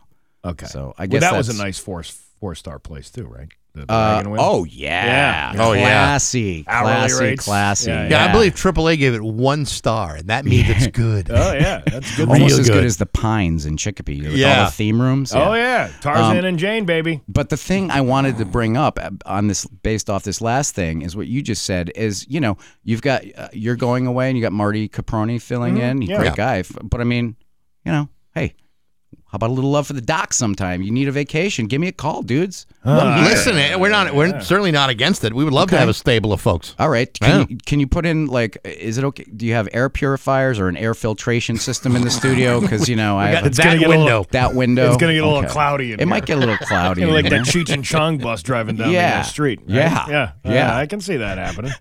I can't do it. You're not going to be able to do it. Right? I'll tell you what that that box of donut dip donuts would be empty in about two seconds. if I- It, it may still be Oh, empty it in about be. two You seconds. know, you know what? Uh, the uh, uh, Vito Perrone brought those donuts in here, and Did he? I suggested to him before he came on the air. I said, you know, maybe if you had brought them a dozen donuts, we wouldn't have been even talking Yeah. about yeah, you, this you- right this now. job would have been yours, Yeah, and it would have been secured. yeah, Yeah. you know. He addressed us as ladies, but he did bring those sour cream donuts from Donut Dip. Yeah.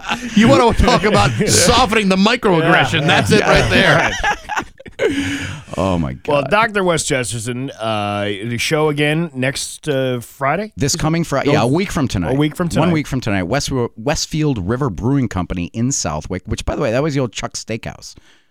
Do you remember that? I never had a yes. chance to eat there, and I only ate there when it became something else for a little. It was still called Chuck's, but then a Yeah. bunch a, a friends of mine like, hey, they have a lunch buffet for five ninety nine. Yeah. and we walked in there, and it was like a gazpacho and a piece of Oh, bread. God. Yeah, Yikes. well, Chuck's was the only place when I was a kid that was like the place you went, uh, you know, for special occasion. It was it was the one time a year my parents allowed me to order shrimp off Yeah. a menu. So Wow. I, I associate that place with sh- with ex- shrimp. But but the new owners have done a hell of a job over there, uh, revamping Amazing. that place. The place it- it's beautiful in It's there, and it's a great. great place to see a show. Great. And uh, my buddy Josh Kelleher is doing a lot of the work there in terms of booking and promoting the shows. He's the guy who booked me, and uh, he's an old friend from way back. And uh, yeah, they're they're crushing it. So even if you don't go to my show, which you should, um, check out Westfield River Brewing Company. It's How would you get tickets for that? You can get tickets on Westfield River Brewing Company's web- website, which I should probably know, but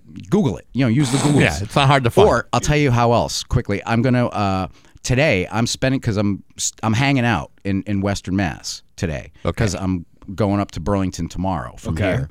So I'm gonna be rolling around this afternoon, this morning, and I have a pocket full of tickets. So I'm gonna post on Facebook and Instagram where I am. Like I'm, you know, maybe I'm going to go have lunch at a certain uh, famous hamburger place on Riverdale Road, and I'll post that. And Yeah. uh, you know, if you come find me, Yeah. I got a, I got free tickets for you. Okay, How's all right. that? So you can go to your social media pages and find out uh, where that is. That's right. There you go. Dr. Wes Chesterton, great to see you. Good As to see always. you guys. Thanks. Yeah, thank It's you. 824 with Bax and Nagle and Rock 102.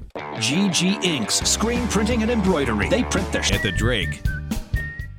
it's 827 with Bax and Nagle and Rock 102. I can't tell if he's telling the truth or not. Yeah, I know. Because Yeah, uh, oftentimes. I Uh, Oftentimes, well, yeah, it's the it's the devil's lettuce that does it to you. It does. He may not know whether he's telling Yeah, the he. truth or not. Uh, it's sunny and hot today with a high of 91. Tomorrow, rainy with a high of 72. 61 right now in uh, lovely downtown Springfield. Don't we have uh, some people coming in still? We do. We have the uh, the folks from UMass coming in to talk about the uh, UMass uh, Dash and Dine, which is coming up on April 22nd.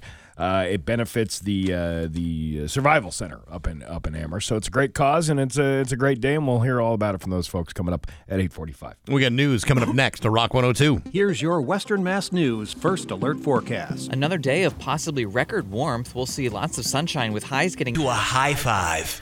831 with Bax and Nagle and Rock 102. It's time for news. It's brought to you by Gary Rome Hyundai. Go to Gary Rome Hyundai today. Get 0% financing on select models. Here's local radio icon Steve Nagle. Thanks, Bax. A member of the Massachusetts Air National Guard was arrested by the FBI on Thursday in connection with the leaking of classified documents that have been posted online, according to Attorney General Merrick Garland. The arrest of Jack Teixeira, 21, comes following a fast moving search by the U.S. government for the identity of the leaker who posted classified documents to a social media platform popular with video gamers. Teixeira was arrested in Massachusetts without incident, Garland said, and will be arraigned in federal court here today. The investigation is uh, going is ongoing. We will share more information at the appropriate time. Teixeira will appear uh, in court today in Boston, according to the U.S. Uh, Attorney's Office. The FBI said in a statement that it took Teixeira into custody at his residence in North Dighton for his alleged involvement in leaking U.S. Uh, classified U.S. government and military documents. The FBI is continuing to conduct authorized law enforcement activity at the residence. Since late last week, the FBI has aggressively pursued investigative leads, and today's arrest exemplifies our continued commitment to identifying, pursuing, and holding accountable those who betray our country's uh, trust and put on our national security risk. You know, uh, Dighton is uh, the next town over from my hometown of Rehoboth. Oh, look at that. It was the Dighton Rehoboth school system. Are you connected to this uh, young man somehow? Uh, no, I'm not uh, connected in, in any way, shape, or form. But I have to tell you, there's certain uh, certain pride I have that uh, it's a local boy hitting hitting the, uh, the headlines. It's kind of nice. Ah, it's nice when so nice when a local boy from Massachusetts uh, puts us in the national spotlight. I think so too. The uh, leaked documents posted to social media, some of which have been obtained by uh, CNN, included uh, detailed intelligent assessments of allies and adversaries alike, including on the state of the war in Ukraine and challenges by K- K- K- Kiev and Moscow face as the uh, war uh, appears stuck in a stalemate. Multiple U.S. officials told CNN that Teixeira is believed to be the leader of the group where a trove of classified documents had been posted. The search for the suspect began with thousands of people who had access to the documents, but investigators were able to quickly narrow the search to potential members of the chat group with evidence collected in the days immediately following the discovery of classified documents online by U.S. officials. So it was on this uh, this Discord uh, thing, which is like uh, there's people arguing about uh, politics and things like that. Mhm. And he says something to the effect. This is what I had read uh, yesterday. He said something to the effect of, "Huh, you really want to know the truth?" And then started posting classified documents on this chat server. to the untrained eye, that uh, that uh, is seen as a negative. Yeah. But again, you know, when a lo- when it's happening to a, a, a local guy, you know, in the next town over from you, you feel like, man, it's so good to hear, you know, good news about local folk. Hometown boy. He's a hometown fella. Yeah, worked his way all the way up to the top, and now Yeah. he's in jail. Uh, Such pride. Here's a headline from Mass Live: Smell smoke in Springfield. It could be left over from a brush fire or somebody burning marijuana on the streets of Springfield. the uh, those living and working in Springfield might be smelling smoke for the next couple of days, but it's not a cause for concern. Officials say the fire department said there was a brush fire at Blunt Park. Blunt Park. I know, Bet you it's there funny. was. Which has been uh, contained as of last night, but residents still might be able to smell the smoke from it. Residents in the vicinity should expect to smell residual smoke for the next 24 to 48 hours. I kind of like uh, kind of like a little burning smell, Do you really? like, a, like a nice woodsy burning smell. Yeah. not a not a, like a like a plastic fire or, Or like like burning tires, tires yeah. or things like that. Um, even though those do keep you warm in the winter. I put those in my wood stove, the old tires that I Yeah, have. right. I just shoved them right in the wood stove and just light it. I, I think we're all fine. Really? And none of us have had any Hmm. uh, adverse health effects other than coughing and uh, mild nausea. Well, I mean, other than the hole in the ozone you're bursting through, I mean, that's uh, that's no big deal. Yeah. Uh, so if you smell smoke, that's what it is. A California man who lobbed death threats at Merriam Webster employees over how the dictionary publisher defined words such as girl, female, and woman was sentenced by a federal judge yesterday to one year in federal prison. Jeremy David Hanson of uh, Rossmoor, California, pleaded guilty last year to threatening to bomb the Springfield based dictionary icon and kill its employees after the employee updated its gender definitions to align with non traditional norms. Assistant U.S. Attorney Stephen Breslow said the company shut its offices down for 90 days after Hanson sent online messages to its employees last spring. These threats involved assassination, shooting, bombing, arson, and were peppered with really, really awful language, particularly with a focus on people who were transgendered. The impact of the victims were pretty serious, Breslow told the U.S. District uh, Judge The Maestro. Uh, Breslow highlighted that suicide rates among, you know, and then they go into the whole thing about how it was affecting all these people, but uh, you're threatening the dictionary? Lots of reasons to be angry at the dictionary. The pen is, in fact, muddier than the sword. It's very deep and philosophical, And, Steve. and, and prolific. I like to say prolific. Yeah, all words that you would find in a dictionary. I find this conversation uh, shallow and pedantic. I don't know what either of those words mean, But they I seem fi- appropriate yes, in the they do. context of the conversation. Uh, 18 months. Uh, with while the government encouraged uh, Mastroianni to impose an 18 month prison sentence, Elkins urged a sentence of time served as Hanson has been behind bars for violating his pretrial release conditions by making threats towards his probation officer earlier this year. She said Hanson has not been receiving treatment while behind bars. Mr. Hanson is going to be back in the community, and rehabilitation into this circumstance has got to be a primary goal of the court. He's been denied medication. He's not been any treatment. Uh, longer incarceration would actually work contrary to the goal of rehabilitation. I agree with that. I totally agree with that. If you're not, you obviously have. If you're taking time out of your day to get so offended Mhm. by something people at a dictionary decided to do, Yes. when there are, and by the way, that's not the only dictionary in the country. No, but it's You- it's the good one. Well, it's the good one, but you can, I mean, you can find anything to align to whatever you like. You know, I'm sure there's a dictionary out there that uh, Yeah, has well- the stance saying, "Hey, we're not changing the definition." But other word." dictionaries still have the same words. You know, I, I would think that, uh, and, I, and, I, and I don't want to just speculate, but there's a chance this guy may not be fully operational and, that, upstairs. and, that, and that's why I, I kind of agree with the, with, with the uh, the uh, defense attorney here. You got some issues going on. You need somebody to look into that. You're probably not getting that kind of help in prison. no, yeah, of of course you're not. Like But- they got so many other people to worry about. You're just another. Uh, you're just another body taking up space in the jail. So you know, if you're talking about trying to you know rehabilitate somebody, it might be a good idea to maybe let them get the mental help that they need, rather than just kind of, no, no, forget Yeah. about it.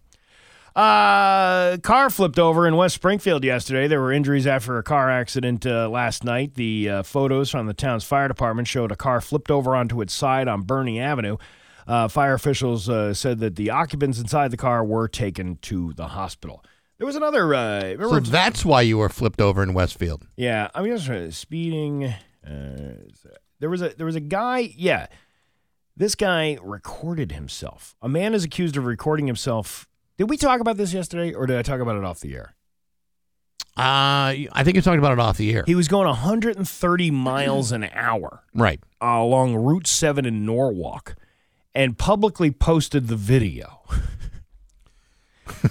Troopers charged 36 year old Joseph Tavella with reckless driving, driving while using a handheld device, and second degree reckless endangerment.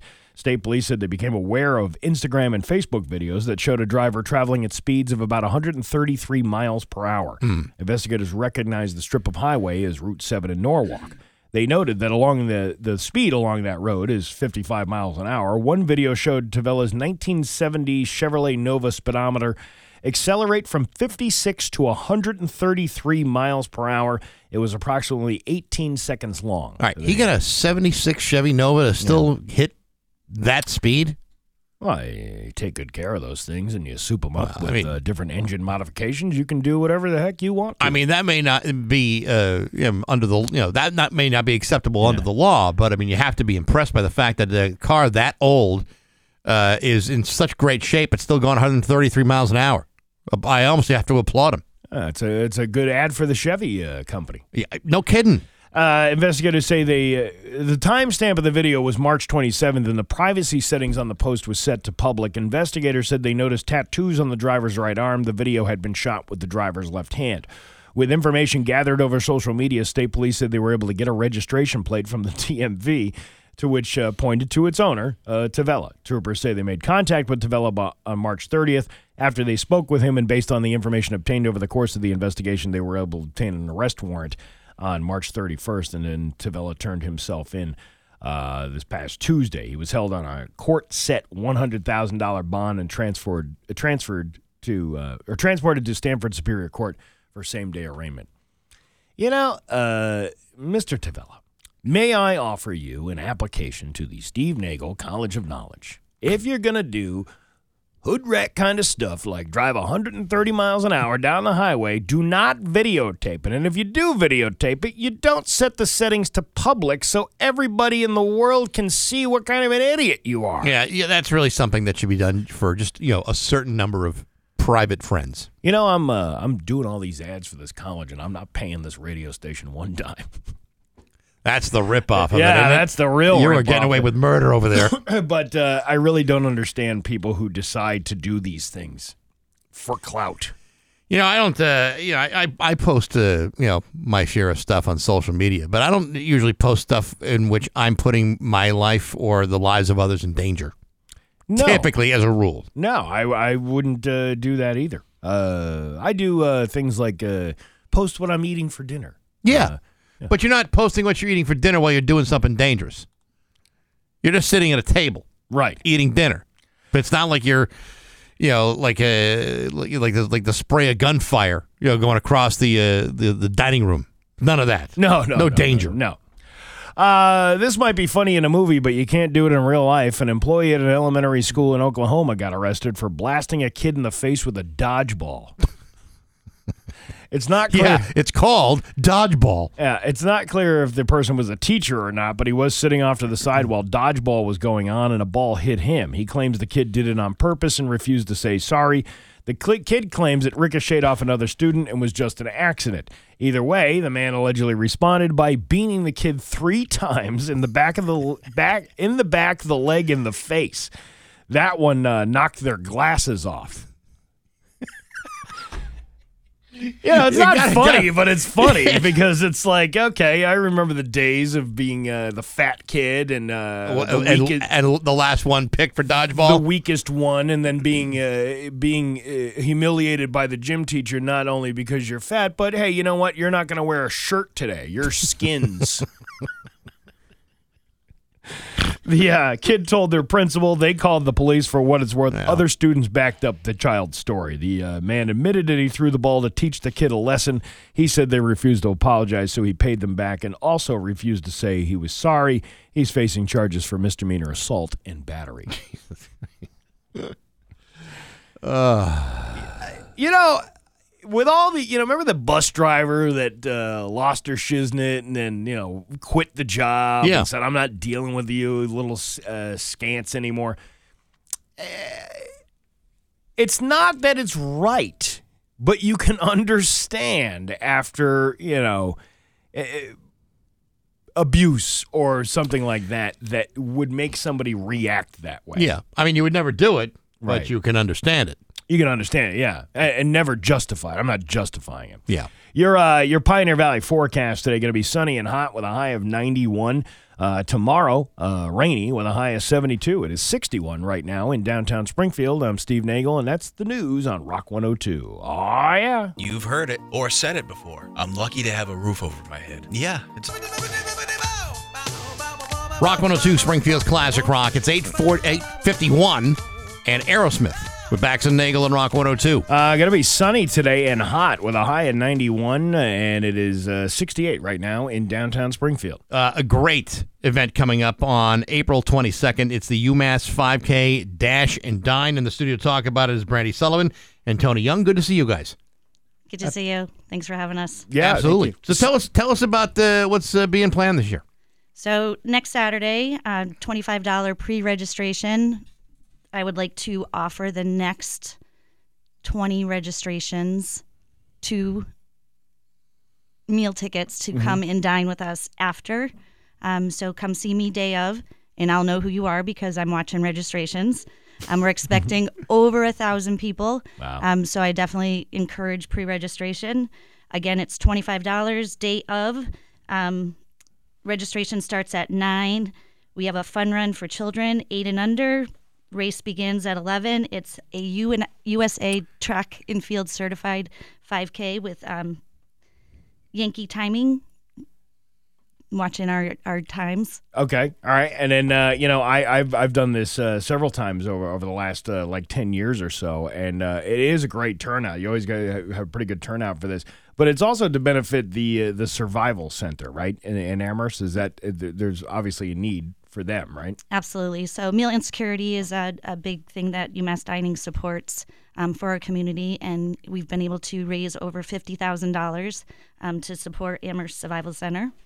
All right, and then uh, go ahead. Well, I was going to say, and uh, and uh, Tony, you are an executive chef. Yes. Are, like, are the executive chefs, or like, an, there are a bunch of executive chefs? No, I, I would like to think that I'm the executive chef, but I'm not. We- Yeah. we- really? it- you don't want your ego to get out of control. No, I'm no. the executive chef. no, no, definitely not. We have a, uh culinary director. His name is Alex Ong, and our uh, director of dining, which is Alex. Uh, sorry, Garrett DiStefano. So I'm just one of uh, two executive chefs at UMass. We kind of split the campus up in Right. half. So, so after this, and, and Steve, you could probably Yeah. talk to this a bit more than I could. After the the the, the 5K is over, there's a big old lunch for everybody. Oh, I, I, absolutely. And since we're the number one uh, Princeton Review dining, it's going to be very tasty as well. For these All right. snacks. Here- here's the thing. Can I just tell you this? You know, people hear that thing and they say, "Oh, well, that's uh, that's that's nice." People don't realize how putrid most college university food can be. So when you're at the very top of the list, it means you've earned every bit of it. Absolutely. Because uh, where I went to school, it was I mean it was really nothing but gruel and slop, and that was pretty much it. Yeah. That's all. That's all we got, and in, in our, served in our hands.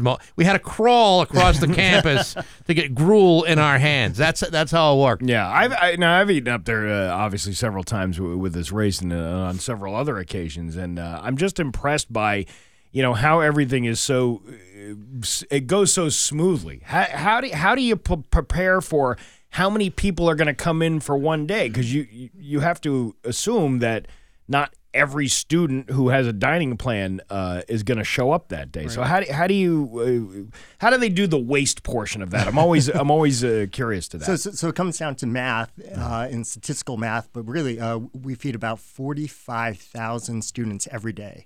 So, so there's an amazing team of about 600 culinarians, front of the house staff that, that all make you know us look good. So I would love to take the credit, but really all the credit goes to uh, the hardworking staff and the team that we have up there. Great team. Oh yeah, you have a, a lot of experience from different, uh, you know, baker uh, people who are in the baking. Uh, Everybody has their own like a specialty uh, up there as well. Exactly. So it's really great to work with these professionals, uh, especially uh, in, in collegiate dining. And I used to be a student way back in 1994 up there. So yeah. So not only am I the executive chef, but I'm an alumni as well, and I did have that kind of gruel, I guess Yeah, you yeah, could yeah. say, back in the 90s. Well, I, I just remember getting like steamed hamburgers. Like Yeah. that, that Yeah. was like uh, one of the things. Which which now it's like it's actually done on a grill. I Made saw to it a couple of months ago when we were up there, and uh, it's. It's a great, it's a great facility, and uh, you got you guys hit it out of the park every time. Steamed hamburgers. Back in my Back- day, we would have been lucky yeah, to have a steamed hamburger. Well, well, it's not. Instead, we had in a we had a shoe and a bun, and we Yeah. were happy to li- and we were happy with it. Well, it's time to join the 21st century, Bax, and eat a grilled hamburger like the rest of society. Uh, again, so uh, the registration can be done where for the Um, runumass.com pre-registration or day of starts nine o'clock. okay, and then uh, you get- uh, like you said, you, the next 20 registrations uh, that go through. Uh, they you're can gonna- come see me, and I'll Yeah. I'll know who they are, and we can um, give them two additional times to come back. Very- Awesome. very And- good. Once and- again, the uh, the uh, website is runumass.com. But he he has some food with him back. Yeah, what you bring? I do. I, I, do. I, I have uh, We're some, gonna some let that- beautiful tacos for you guys. Some uh, entree chicken tacos, and, so um, and then uh, with some corn salsa and handmade uh, tortillas for you guys as well. So That's uh, that- that's not really up to my standards. Could you have brought something a little bit more elaborate with well, uh, you? well, I was going to bring steamed hamburgers. Oh, but I Let me tell you something, Tony. Back in my day, Randy Sullivan and Tony Young from uh, from UMass. We appreciate it. Best of luck on the on the twenty second, the UMass 5K Dash and Dine. Good Yeah, to see you. thanks so Good much for coming in. Thank it's uh, six fifty seven with Bax and Nagle on Rock 102.